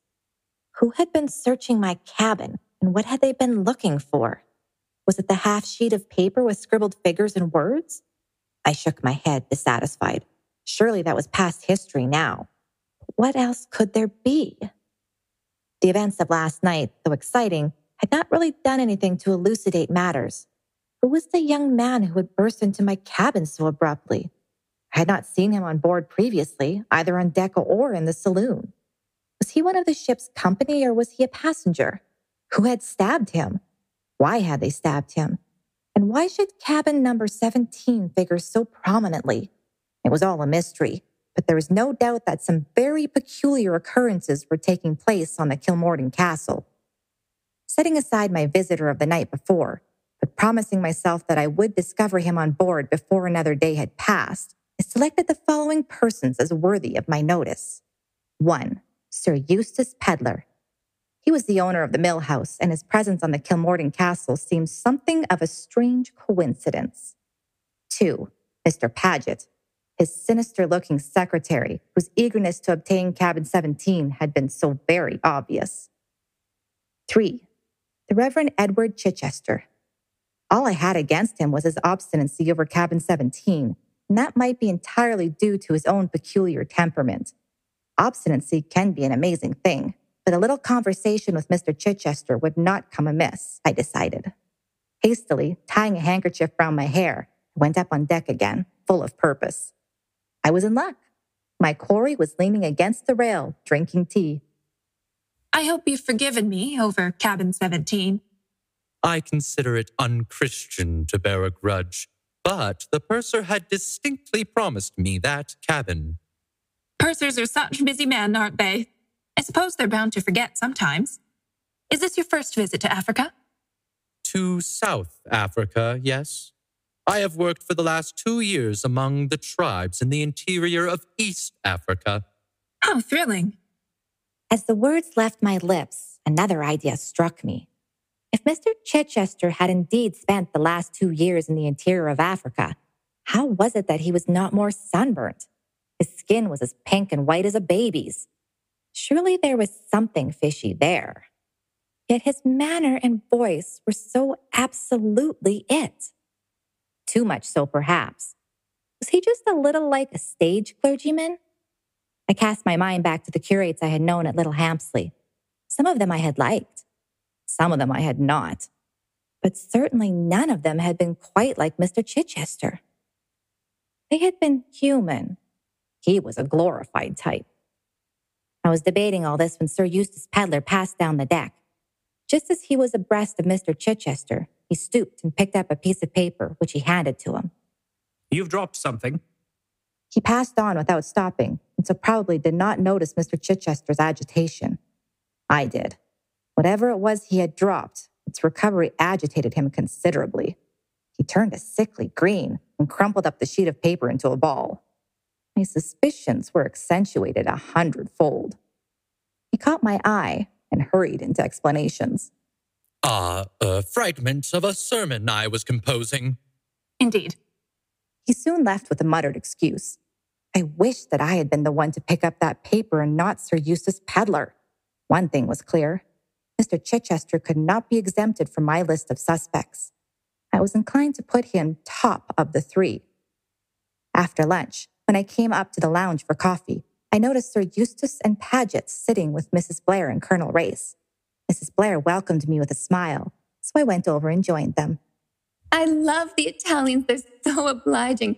You ask them the way somewhere, and instead of saying first to the right, second to the left, or something that one could follow, they pour out a flood of well-meaning directions, and when you look bewildered, they take you kindly by the arm and walk all the way there with you. Paget, is that your experience in Florence? Oh, quite so. Yes, quite so. For some reason, the question seemed to disconcert Mr. Paget. With a murmured excuse, he rose and left the table. I'm beginning to suspect my secretary of having committed some dark deed in Florence. Whenever Florence or Italy is mentioned, he changes the subject or bolts. Perhaps he murdered someone there. He looks... Oh, I hope I'm not hurting your feelings, Sir Eustace, but he does look as though he might murder someone. Yes! It amuses me sometimes, especially when one knows as well as I do how essentially law-abiding and respectable the poor fellow really is. He's been with you some time, hasn't he, Sir Eustace? 6 years. He must be quite invaluable to you. Oh, invaluable. Yes, quite invaluable. But his face should really inspire you with confidence, my dear lady. No self-respecting murderer would ever consent to look like one. The Ripper, I believe, was likely one of the pleasantest-looking fellows imaginable. There was a slight rattle behind us. I turned quickly. Mr. Chichester had dropped his coffee cup. Our party soon broke up. Mrs. Blair went below to sleep, and I went out on deck. Colonel Race followed me. You're very elusive, Miss Beddingfield. I looked for you everywhere last night at the dance. Oh, I went to bed early. Are you going to run away tonight too? Or are you going to dance with me? I shall be very pleased to dance with you, but Mrs. Blair... Mrs. Blair doesn't care for dancing. And you do? I care for dancing with you. I was a little afraid of Colonel Race. Nevertheless, I was enjoying myself. This was better than discussing fossilized skulls with stuffy old professors. I danced several times with him that evening. He danced well. When the dancing was over and I was thinking of going to bed, he suggested a turn round the deck. We walked round 3 times and finally settled into 2 deck chairs. There was nobody else in sight. "Do you know, Miss Beddingfield, I think that I once met your father. Very interesting man on his own subject. It's a subject that has a special fascination for me. In my humble way, I've done a bit in that line myself." Colonel Race's boast was not an idle one. He knew a great deal. At the same time, as he talked, he made one or two curious mistakes. Slips of the tongue, I might almost have thought them. But he was quick to take his cue from me and to cover them up. Once he spoke of the Middle Paleolithic period as following the Upper Paleolithic, an absurd mistake for one who knew anything of the subject. It was 12 o'clock when I went to my cabin. I was still puzzling over those discrepancies. Was it possible that he really knew nothing of archaeology? I shook my head, vaguely dissatisfied with that solution. Just as I was dropping off to sleep, I sat up with a sudden start as another idea flashed into my head. Had he been pumping me? Were those slight inaccuracies just tests to see whether I really knew what I was talking about? In other words, did he suspect me of not being genuinely Anne Beddingfield? Why? An extract from the diary of Sir Eustace Pedler, MP. There is something to be said for life on board ship. It is peaceful. Fortunately, I am an excellent sailor. Paget, poor fellow, is not. He began turning green as soon as we were out of the Solent. I presume my other so-called secretary is also seasick. At any rate, he has not yet made his appearance. But perhaps it is not seasickness, but high diplomacy. The great thing is that I have not been worried by him.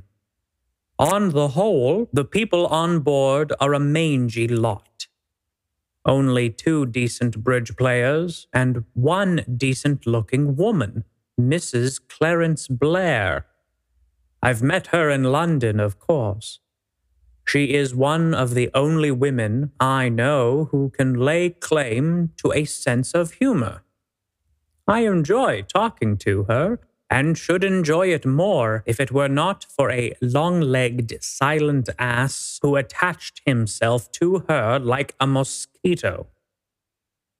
I cannot think that this Colonel Race really amuses her.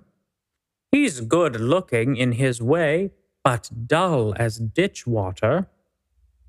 One of these strong, silent men that lady novelists and young girls always rave over. Guy Paget struggled up on deck after we left Madeira and began babbling about work. What the devil does anyone want to work for on board ship? It is true that I promised my publishers my memoirs early this summer, but what of it? Who really reads reminiscences, old ladies in the suburbs? I've knocked against a certain number of so-called famous people in my lifetime. With the assistance of Paget, I invent insipid anecdotes about them. And the truth of the matter is, Paget is too honest for the job. You look a perfect wreck still, my dear chap. What you need is a deck chair in the sun. The work must wait. There's no room to work in your cabin, Sir Eustace.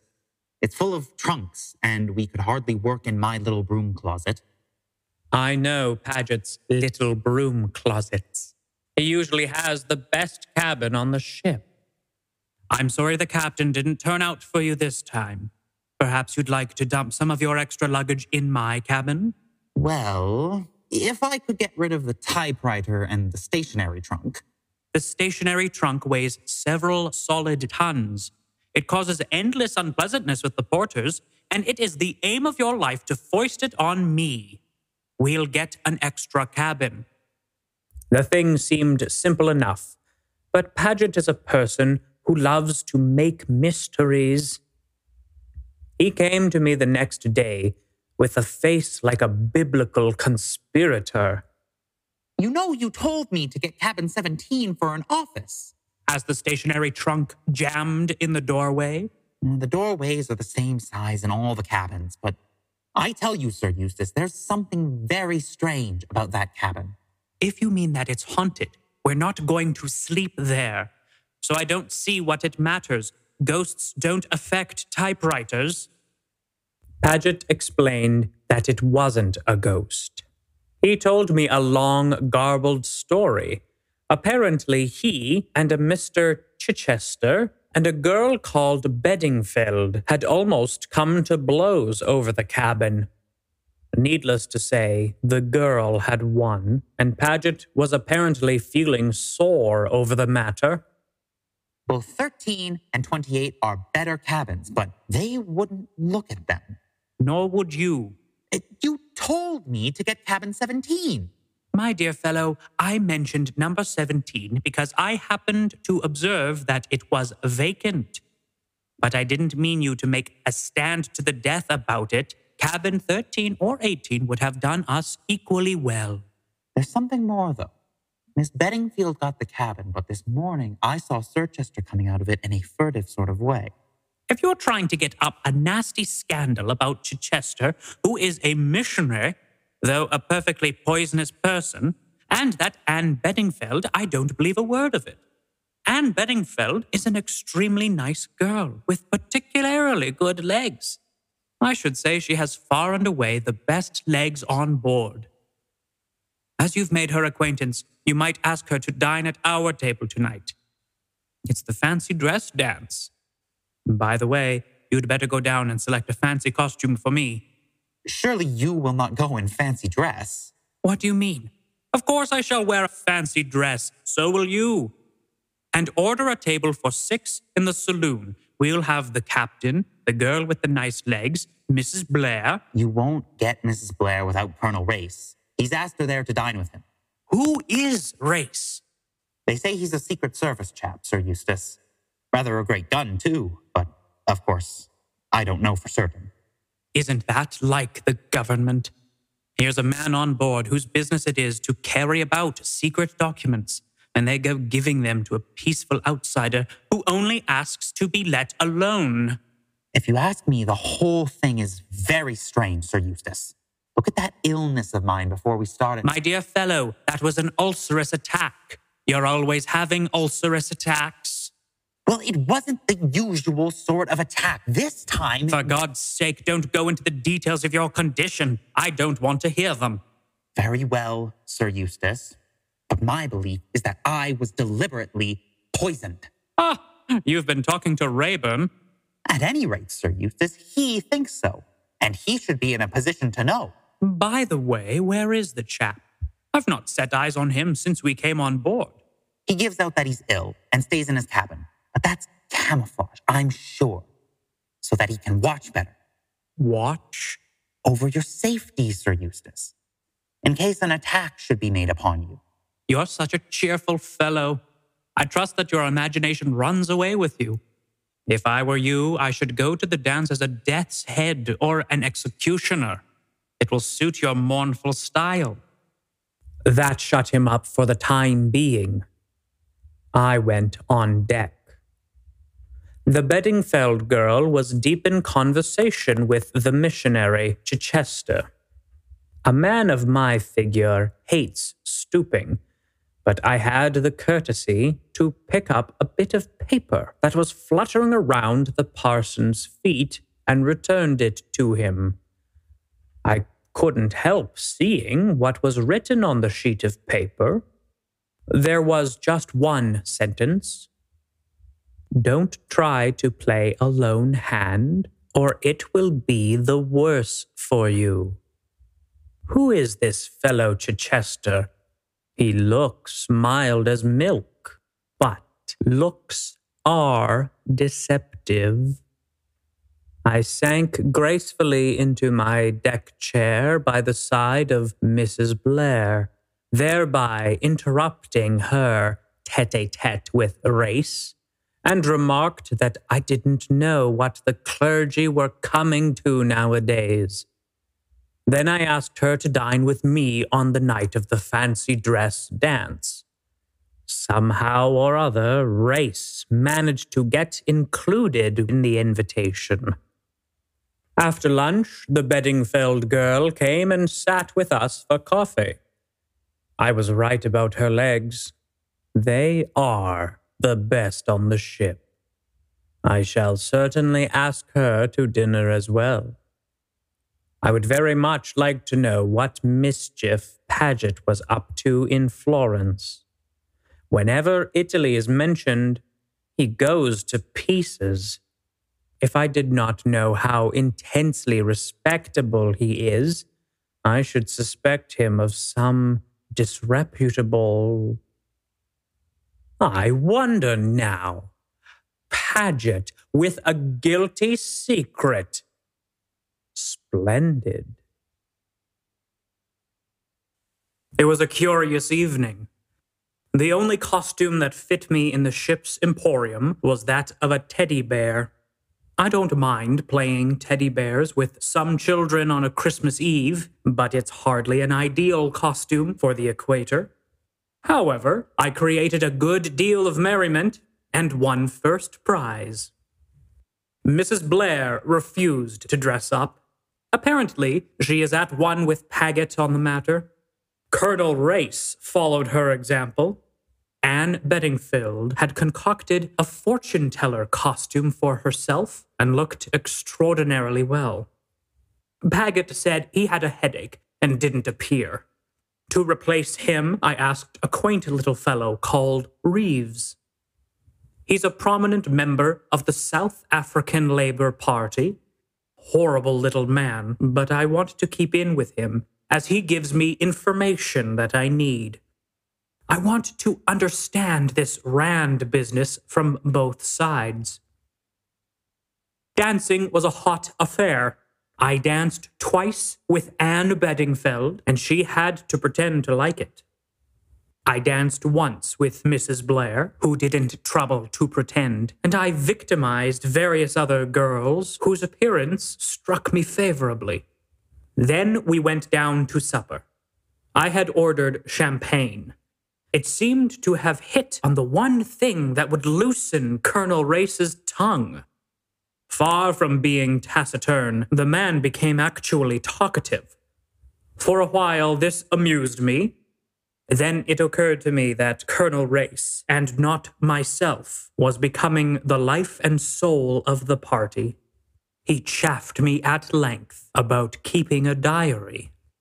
It will reveal all your discretions one of these days, Pedler. My dear Race, I venture to suggest that I am not quite the fool you think me. I may commit indiscretions, but I don't write them down in black and white. After my death, my executors will know my opinion of a great many people, but I doubt if they will find anything to add or detract from their opinion of me.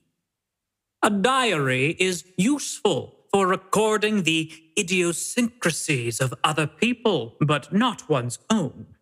There is such a thing as unconscious self-revelation, though. In the eyes of the psychoanalyst, all things are vile. You must have had a very interesting life, Colonel Race. The girl set Race off all right. He began to tell lion stories. A man who has shot lions in large quantities has an unfair advantage over other men. It seemed to me it was time I, too, told a lion story. That reminds me of a rather exciting tale I heard.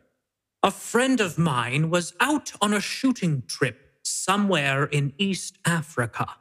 One night, he came out of his tent for some reason and was startled by a low growl. He turned sharply and saw a lion crouching to spring. He had left his rifle in the tent. Quick as a thought, he ducked, and the lion sprang over his head. Annoyed at having missed him, the animal growled and prepared to spring again. Again, he ducked and again the lion sprang right over him. And this happened a third time, but by now it was close to the entrance of the tent. He darted in and seized his rifle. When he emerged, rifle in hand, the lion had disappeared, and that puzzled him greatly. He crept round the back of the tent, where there was a little clearing. There, sure enough, was the lion, busily practicing low jumps.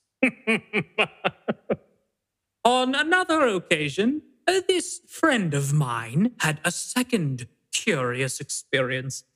He was trekking across country and anxious to arrive at his destination before the heat of the day, he ordered his boys to tie the mules to the vehicle whilst it was still dark.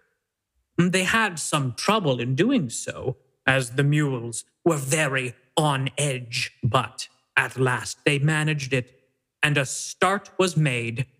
The mules raced along like the wind, and when daylight came, they saw why. In the darkness, the boys had tied a lion as the caboose. Oh, I must go to Rhodesia. After what you have told us, Colonel Race, I simply must. It's a horrible journey, though. 5 days on a hot train. You must join me on my private car. Oh, Sir Eustace, do you really mean it? I do mean it, of course. Just about another week and we shall be in South Africa. Ah, South Africa.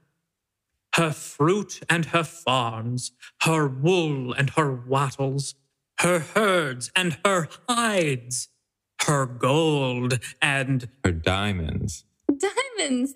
Diamonds. They both addressed Colonel Race. I had been to the De Beers mines in Kimberley, too. But I didn't manage to say so in time. Race was being inundated with questions. Race answered their questions and showed a good knowledge of his subject. He described the methods of housing the miners, the searches instituted, and the various precautions that De Beers took to keep the diamonds at Kimberley safe. Then it's practically impossible to steal any diamonds? Nothing's impossible, Mrs. Blair. Thefts do occur. Yes, but on a large scale? Once, in recent years, just before the war. You must remember the case, Pedler. You were in South Africa at the time. Oh, do tell us. Very well. You shall have the story. I suppose most of you have heard of Sir Lawrence Eardsley, the great South African mining magnate. His mines were gold mines. But he comes into the story through his son. You may remember that just before the war, rumors were afield of a new potential site the size of Kimberley.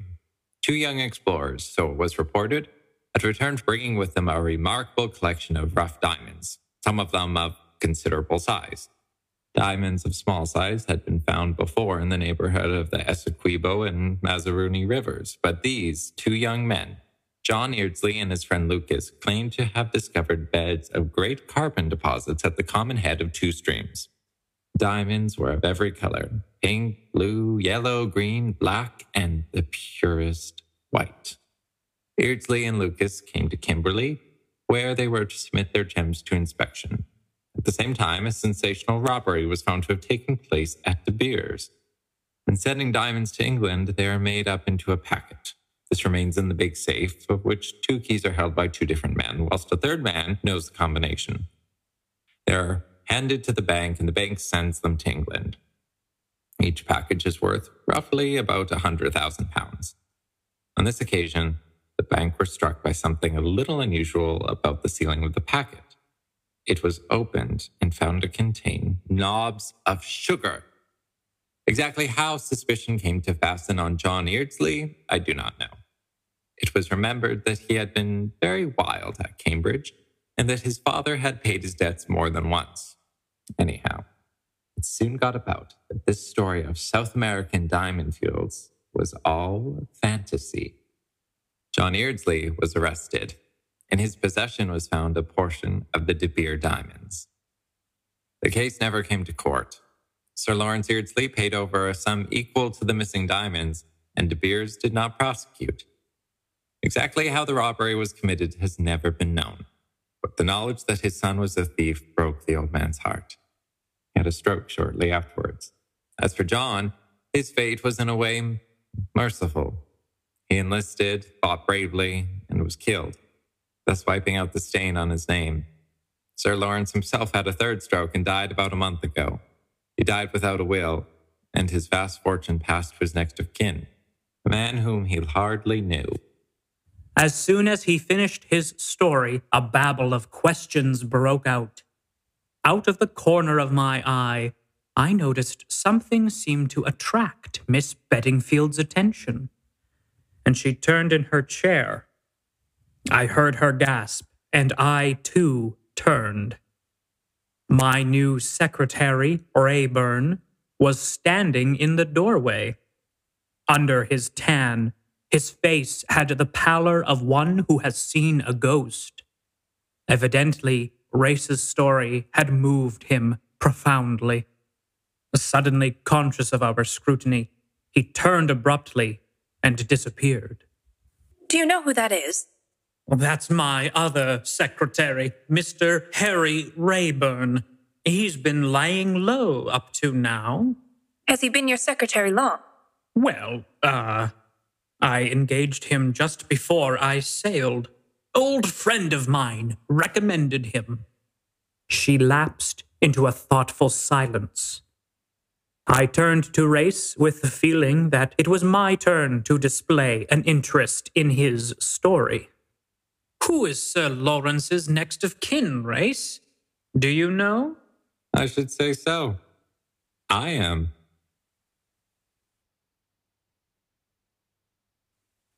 It was the night of the fancy dress dance that I decided the time had come for me to confide in someone. So far, I had played a lone hand and rather enjoyed it. Now, suddenly, everything was changed. I distrusted my own judgment, and for the first time, a feeling of loneliness and desolation crept over me. I sat on the edge of my bunk, still in my fortune-teller dress, and considered the situation. I thought first of Colonel Race. He had seemed to like me. He would be kind, I was sure, and he was no fool. He was a man of commanding personality, but he would likely take the whole matter out of my hands. Then I thought of Mrs. Blair. She too had been kind to me. I did not delude myself into the belief that that really meant anything. It was probably a mere whim of the moment. All the same, I had it in my power to interest her. She was a woman who had experienced most of the ordinary adventures of life. I proposed to supply her with an extraordinary one. And I liked her. I liked her ease of manner, her lack of sentimentality. My mind was made up. Then I remembered that I did not know the number of her cabin. I rang the bell. After some delay, a man knocked on my cabin door. He gave me the information I wanted. Mrs. Blair's cabin was number 71. He apologized for the delay in answering the bell, but explained that he had all the cabins to attend to. Oh, where's the stewardess tonight? They all go off duty at 10 o'clock. No, I mean the night stewardess. No stewardess on at night, miss. But a stewardess came the other night. About 1 o'clock. You must have been dreaming, miss. There's no stewardess on duty after 10. He withdrew, and I was left to digest this morsel of information. Who was the woman who had come to my cabin on the night of the 22nd? My face grew graver as I realized the cunning and audacity of my unknown antagonists.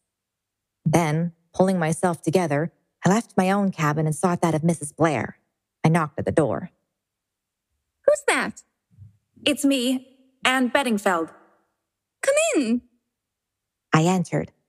A good deal of scattered clothing lay about, and Mrs. Blair herself was draped in one of the loveliest kimonos I had ever seen.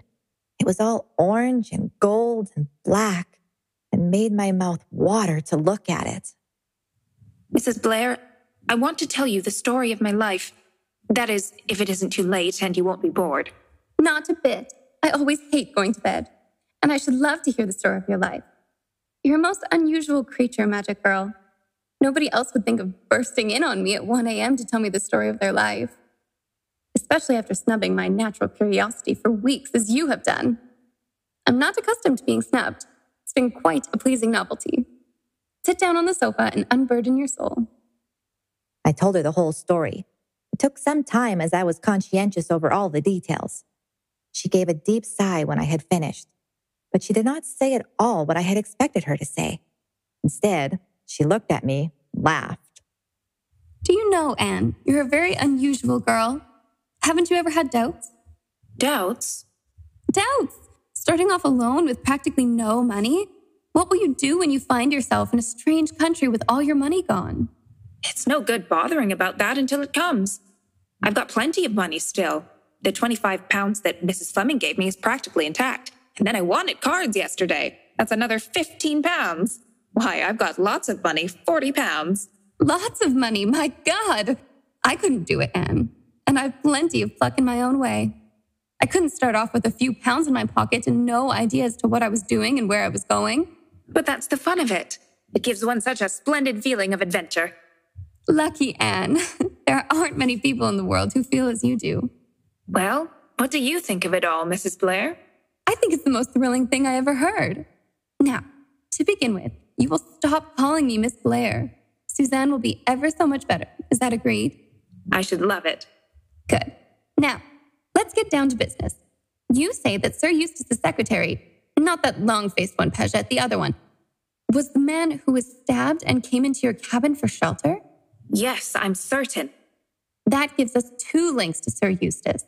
The woman was murdered in his house, and it's his secretary who gets stabbed at the mystic hour of 1 o'clock. I don't suspect Sir Eustace himself, but it can't be all coincidence. There's a connection somewhere, even if he himself is unaware of it. Then there's the strange business of the stewardess. What was she like?" "I hardly noticed her. I was so excited and strung up, and the stewardess seemed such an anticlimax. But yes, I did think her face was familiar. Of course, it would be if I'd seen her about the ship." "Her face seemed familiar to you. You sure she wasn't a man?" "She was very tall." "Hardly Sir Eustace, I should think. Nor Mr. Paget. Wait!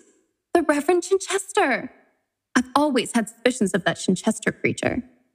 "And he tried to get cabin 17. "Yes, it all fits in so far. But what does it all mean? What was really meant to happen at 1 o'clock in cabin 17? It can't be the stabbing of the secretary. There would be no point in timing that for a special hour on a special day in a special place. No, it must have been some kind of appointment, and he was on his way to keep it when they knifed him. But who was the appointment with? Certainly not with you. It might have been with Chichester, or it might have been with Paget." "That seems unlikely. They can see each other any time." "Could there have been anything hidden in the cabin?" "That seems more probable. It would explain my things being ransacked the next morning. But there was nothing hidden there, I'm sure of it." "Could it have been your precious piece of paper they were looking for?" "Might have been, but it seems rather senseless. It was only a time and a date, and they were both passed by then." "That's true. Have you got it with you? I'd rather like to see it." I had brought the paper with me as Exhibit A. I handed it over to her. "There's a dot after the 17. Why isn't there a dot after the 1, too?" "There's a space." "Yes, there's a space, but Anne, that isn't a dot. It's a flaw in the paper. A flaw in the paper, do you see? So you've got to ignore it and just go by the spaces." 1, 71, 22. "You see, it's the same, but not quite. It's 1 o'clock still and 22nd, but it's cabin 71. My cabin, Anne." "But, Suzanne, nothing happened here at 1 o'clock on the 22nd. "Oh, no, it didn't." "This isn't your own cabin, is it, Suzanne? I mean, not the one you originally booked." "No, the purser changed me into it." "I wonder if it was booked before sailing for someone. Someone who didn't turn up. Suppose we could find out." "The purser was telling me about it. The cabin was booked in the name of Mrs. Gray, but it seems that Mrs. Gray was merely a pseudonym for the famous Madame Nadina. She's a celebrated Russian dancer, you know. She's never appeared in London, but Paris has been quite mad about her. She had a terrific success there all through the war. A thoroughly bad lot, I believe, but most attractive. The purser expressed his regrets that she wasn't on board in a most heartfelt fashion when he gave me her cabin. And then Colonel Race told me a lot about her. It seems there were very strange stories afloat in Paris. She was suspected of espionage, but they couldn't prove anything. I rather fancy Colonel Race was over there simply on that account. He's told me some very interesting things. There was a regular organized gang, not German in origin at all. In fact, the head of it, a man always referred to as the Colonel, was thought to be an Englishman, but they never got any clue as to his identity. But there is no doubt that he controlled a considerable organization of international crooks. Robberies, espionages, assaults, he undertook them all, and usually provided an innocent scapegoat to pay the penalty. Diabolically clever he must have been. This woman was supposed to be one of his agents, but they couldn't get a hold of anything to go upon. Anne, I do believe we're on the right track. Nadina is just the woman to be mixed up in this business. The appointment on the morning of the 22nd was with her in this cabin. She meant to sail. Then why didn't she? Because she was dead. Suzanne, I think Nadina was the woman found murdered in Mill House. My mind went back to the bare room and the empty house, and that indefinable sensation of menace and evil. With it came a memory, the falling pencil, and the discovery of the roll of films. A roll of films. That struck a more recent note. Where had I heard of a roll of films? Suddenly, I flew at Suzanne and almost shook her in my excitement. Your films. The ones that were passed to you through the vent, wasn't that on the 22nd? The ones I lost? Why would anyone return them to you that way in the middle of the night? It's a mad idea. No, they were a message. The films had been taken out of the yellow tin case and something else put inside. Have you got it still? I may have used it. No, here it is. I remember I tossed it into the rack at the side of the bunk. She held it out to me. It was an ordinary round tin cylinder, such as films are packed in for the tropics. I took it with trembling hand, but even as I did so, my heart leapt. It was noticeably heavier than it should have been. With shaking fingers, I peeled off the strip of adhesive plaster that kept it airtight. I pulled off the lid, and a stream of dull, glassy pebbles rolled onto the bed. Pebbles? Pebbles? No, Anne, not pebbles. Diamonds! Diamonds? Are you sure, Suzanne? Oh, yes. I've seen rough diamonds too often to have any doubts. They're beauties too, Anne, and some of them are unique, I should say. There's a history behind these. The history we heard tonight. You mean Colonel Race's story? It can't be a coincidence. He told it for a purpose. To see its effect on Sir Eustace? Yes. A doubt assailed me. Was it Sir Eustace who had been subjected to a test? Or had the story been told for my benefit? I remembered the impression I had received on the previous night of having been deliberately pumped for information. For some reason or other, Colonel Race was suspicious. But where did he come in? What possible connection could he have with the affair? Who is Colonel Race? That's rather a question.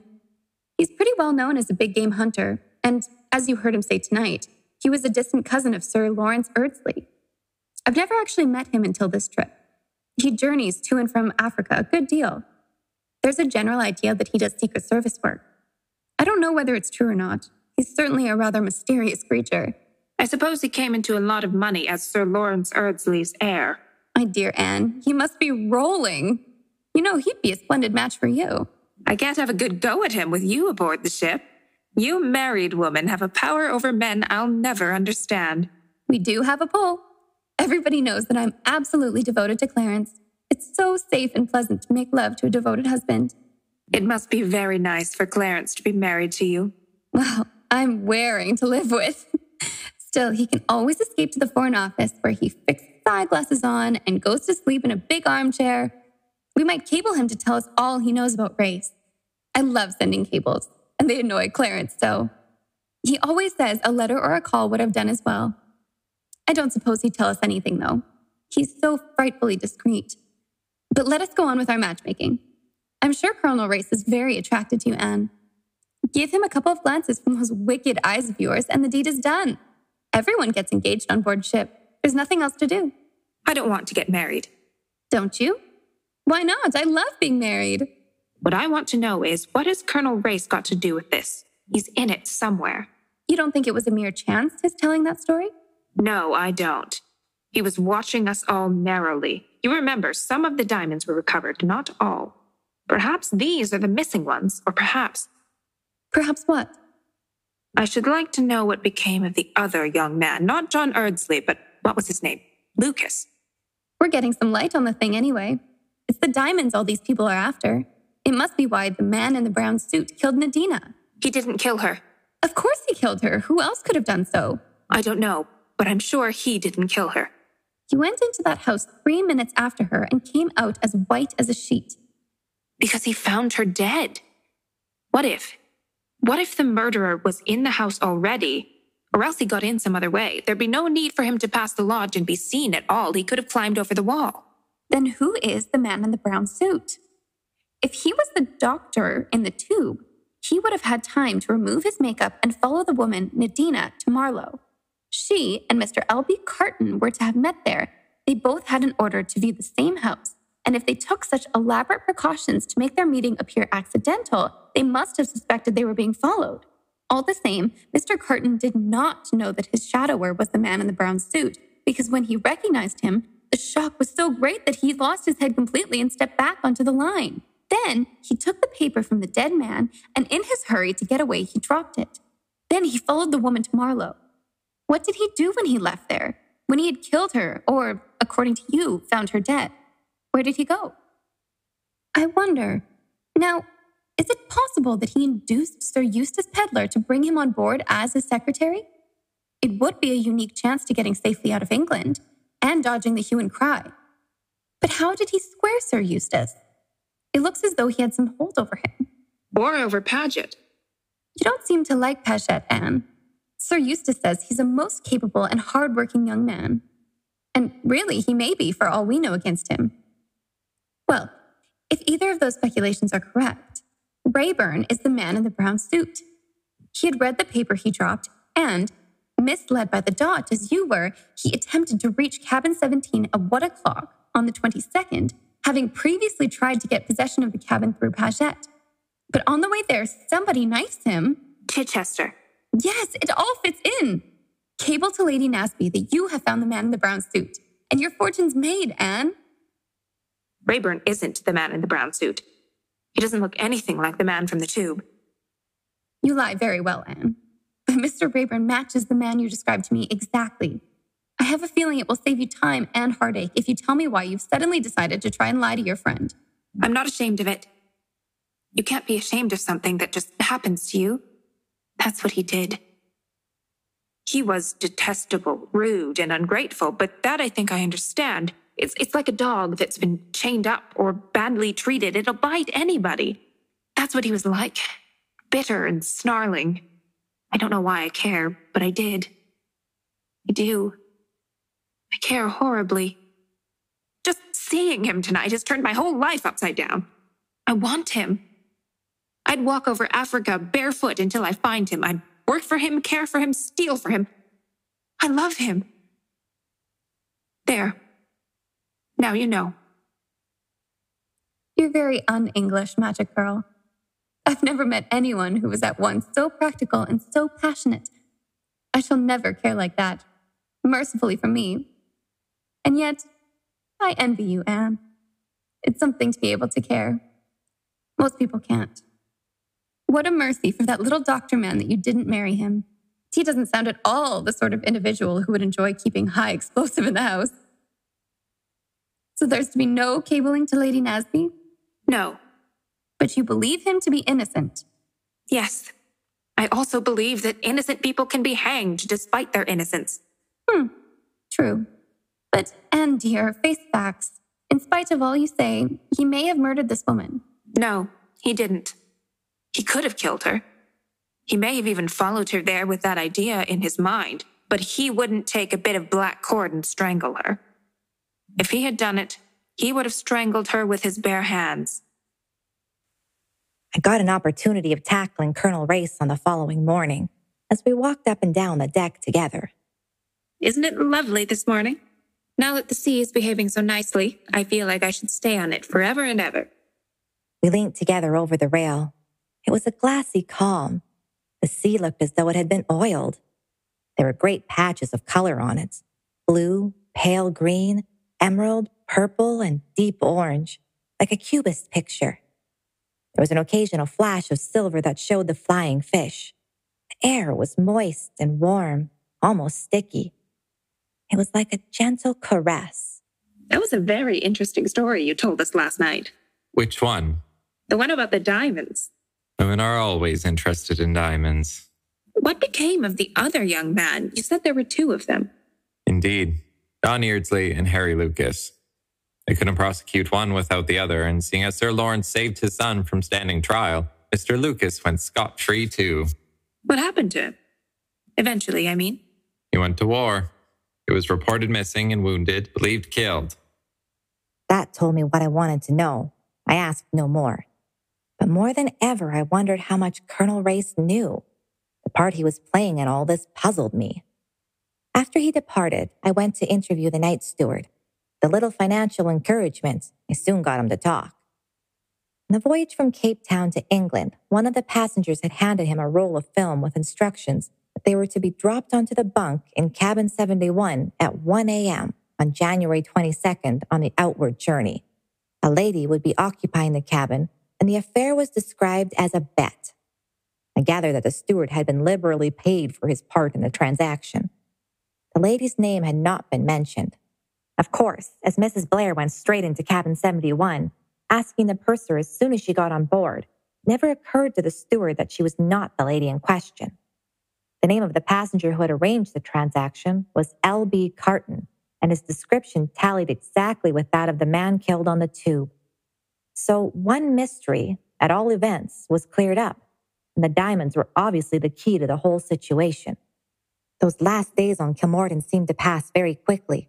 As we drew nearer and nearer to Cape Town, I was forced to consider my plans. There were so many people I wanted to keep an eye on. Mr. Chichester, Sir Eustace, and his secretary, and yes, Colonel Race. Naturally, it was Chichester who had first claim on my attention. Indeed, I was on the point of dismissing Sir Eustace and Mr. Paget from their position of suspicious characters when a chance conversation awakened fresh doubts in my mind. I had not forgotten Mr. Paget's incomprehensible emotion at the mention of Florence. On the last evening on board, we were all sitting on deck, and Sir Eustace addressed a perfectly innocent question to his secretary. I forget what it was, something to do with railway delays in Italy, but at once I noticed that Mr. Paget was displaying the same uneasiness which had caught my attention before.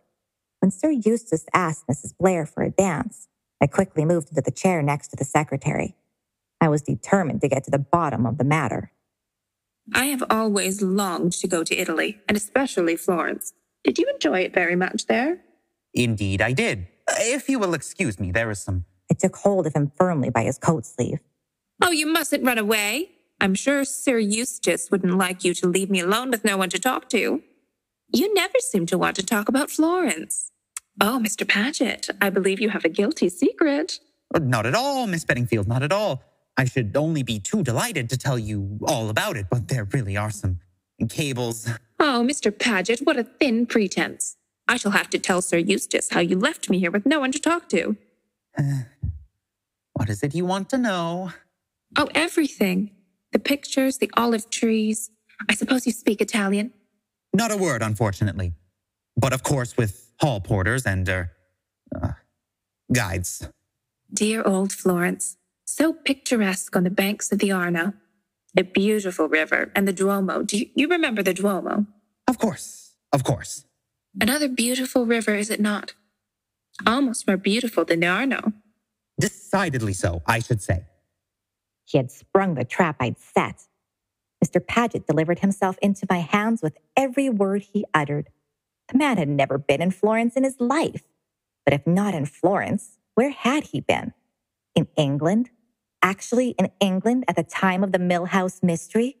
I decided on a bold step. The curious thing is, I fancied I had seen you before somewhere.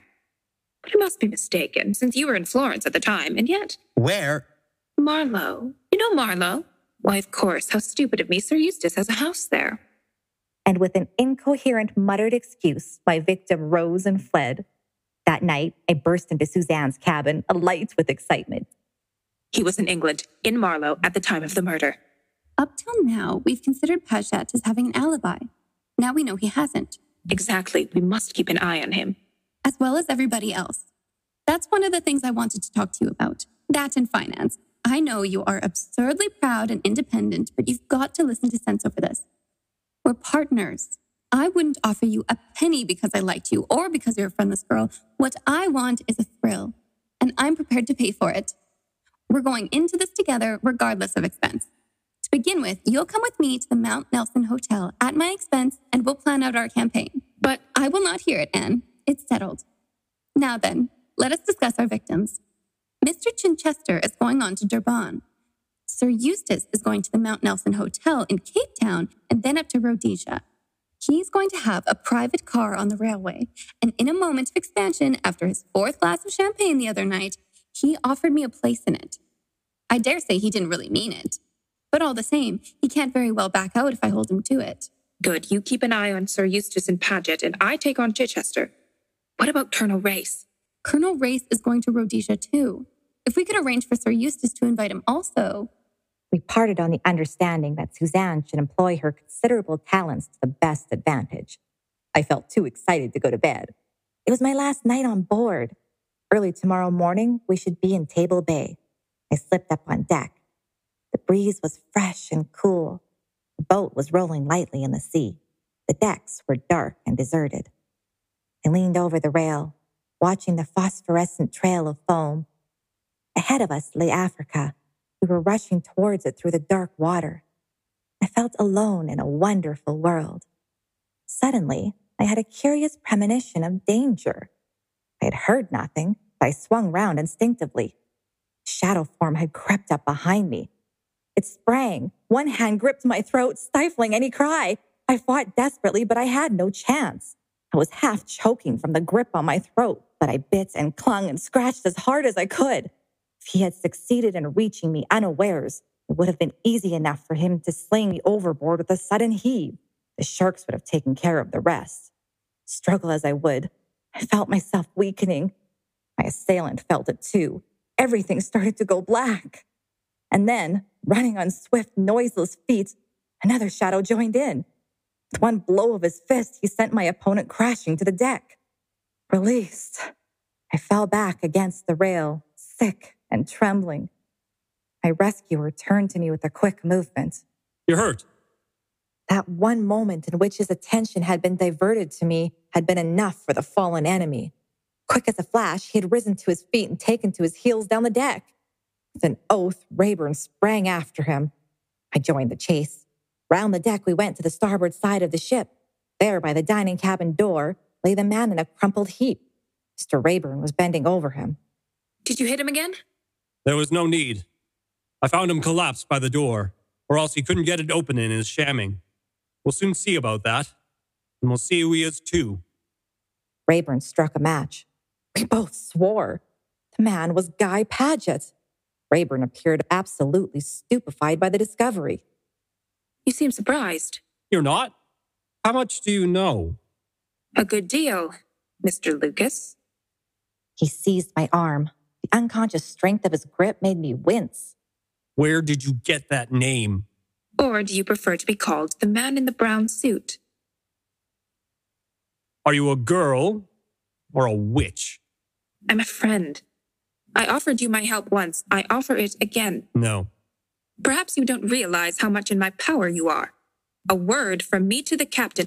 Lightning quick. I felt him release my arm and his hands clasped round my throat as he pushed me backwards against the railing. Say it. And whilst we're realizing things, do you realize that you're in my power this minute? I could take you by the throat like this and squeeze the life out of you. And then, like your unconscious friend had planned to do, fling you to the sharks. What do you say to that?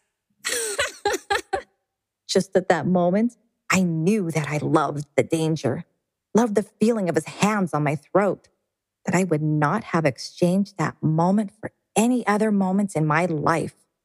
He smiled, clearly taken off guard by the sound. And then, with a short laugh of his own, he released me. What's your name? Anne Beddingfeld. Does nothing frighten you, Anne Beddingfeld? Oh, yes. Wasps, sarcastic women, very young men, cockroaches, and snobby shop assistants. He laughed again and softly kicked at the unconscious form of Paget at his feet. What shall we do with this junk? Throw him overboard? I admire your instincts, Miss Beddingfeld. But we'll leave him to recover at his leisure. He's not seriously hurt. You shrink from a second murder, I see. A second murder? The woman at Marlow. Sometimes I believe I might have killed her if I had the chance. Well, we seem to have said all there is to be said. Except good night. Good night.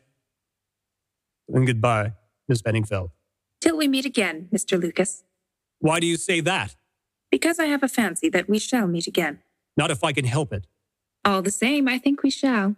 I wish to never see you again. It was really a very rude thing to say, but I only laughed softly and slipped away into the darkness, hugging myself with secret satisfaction.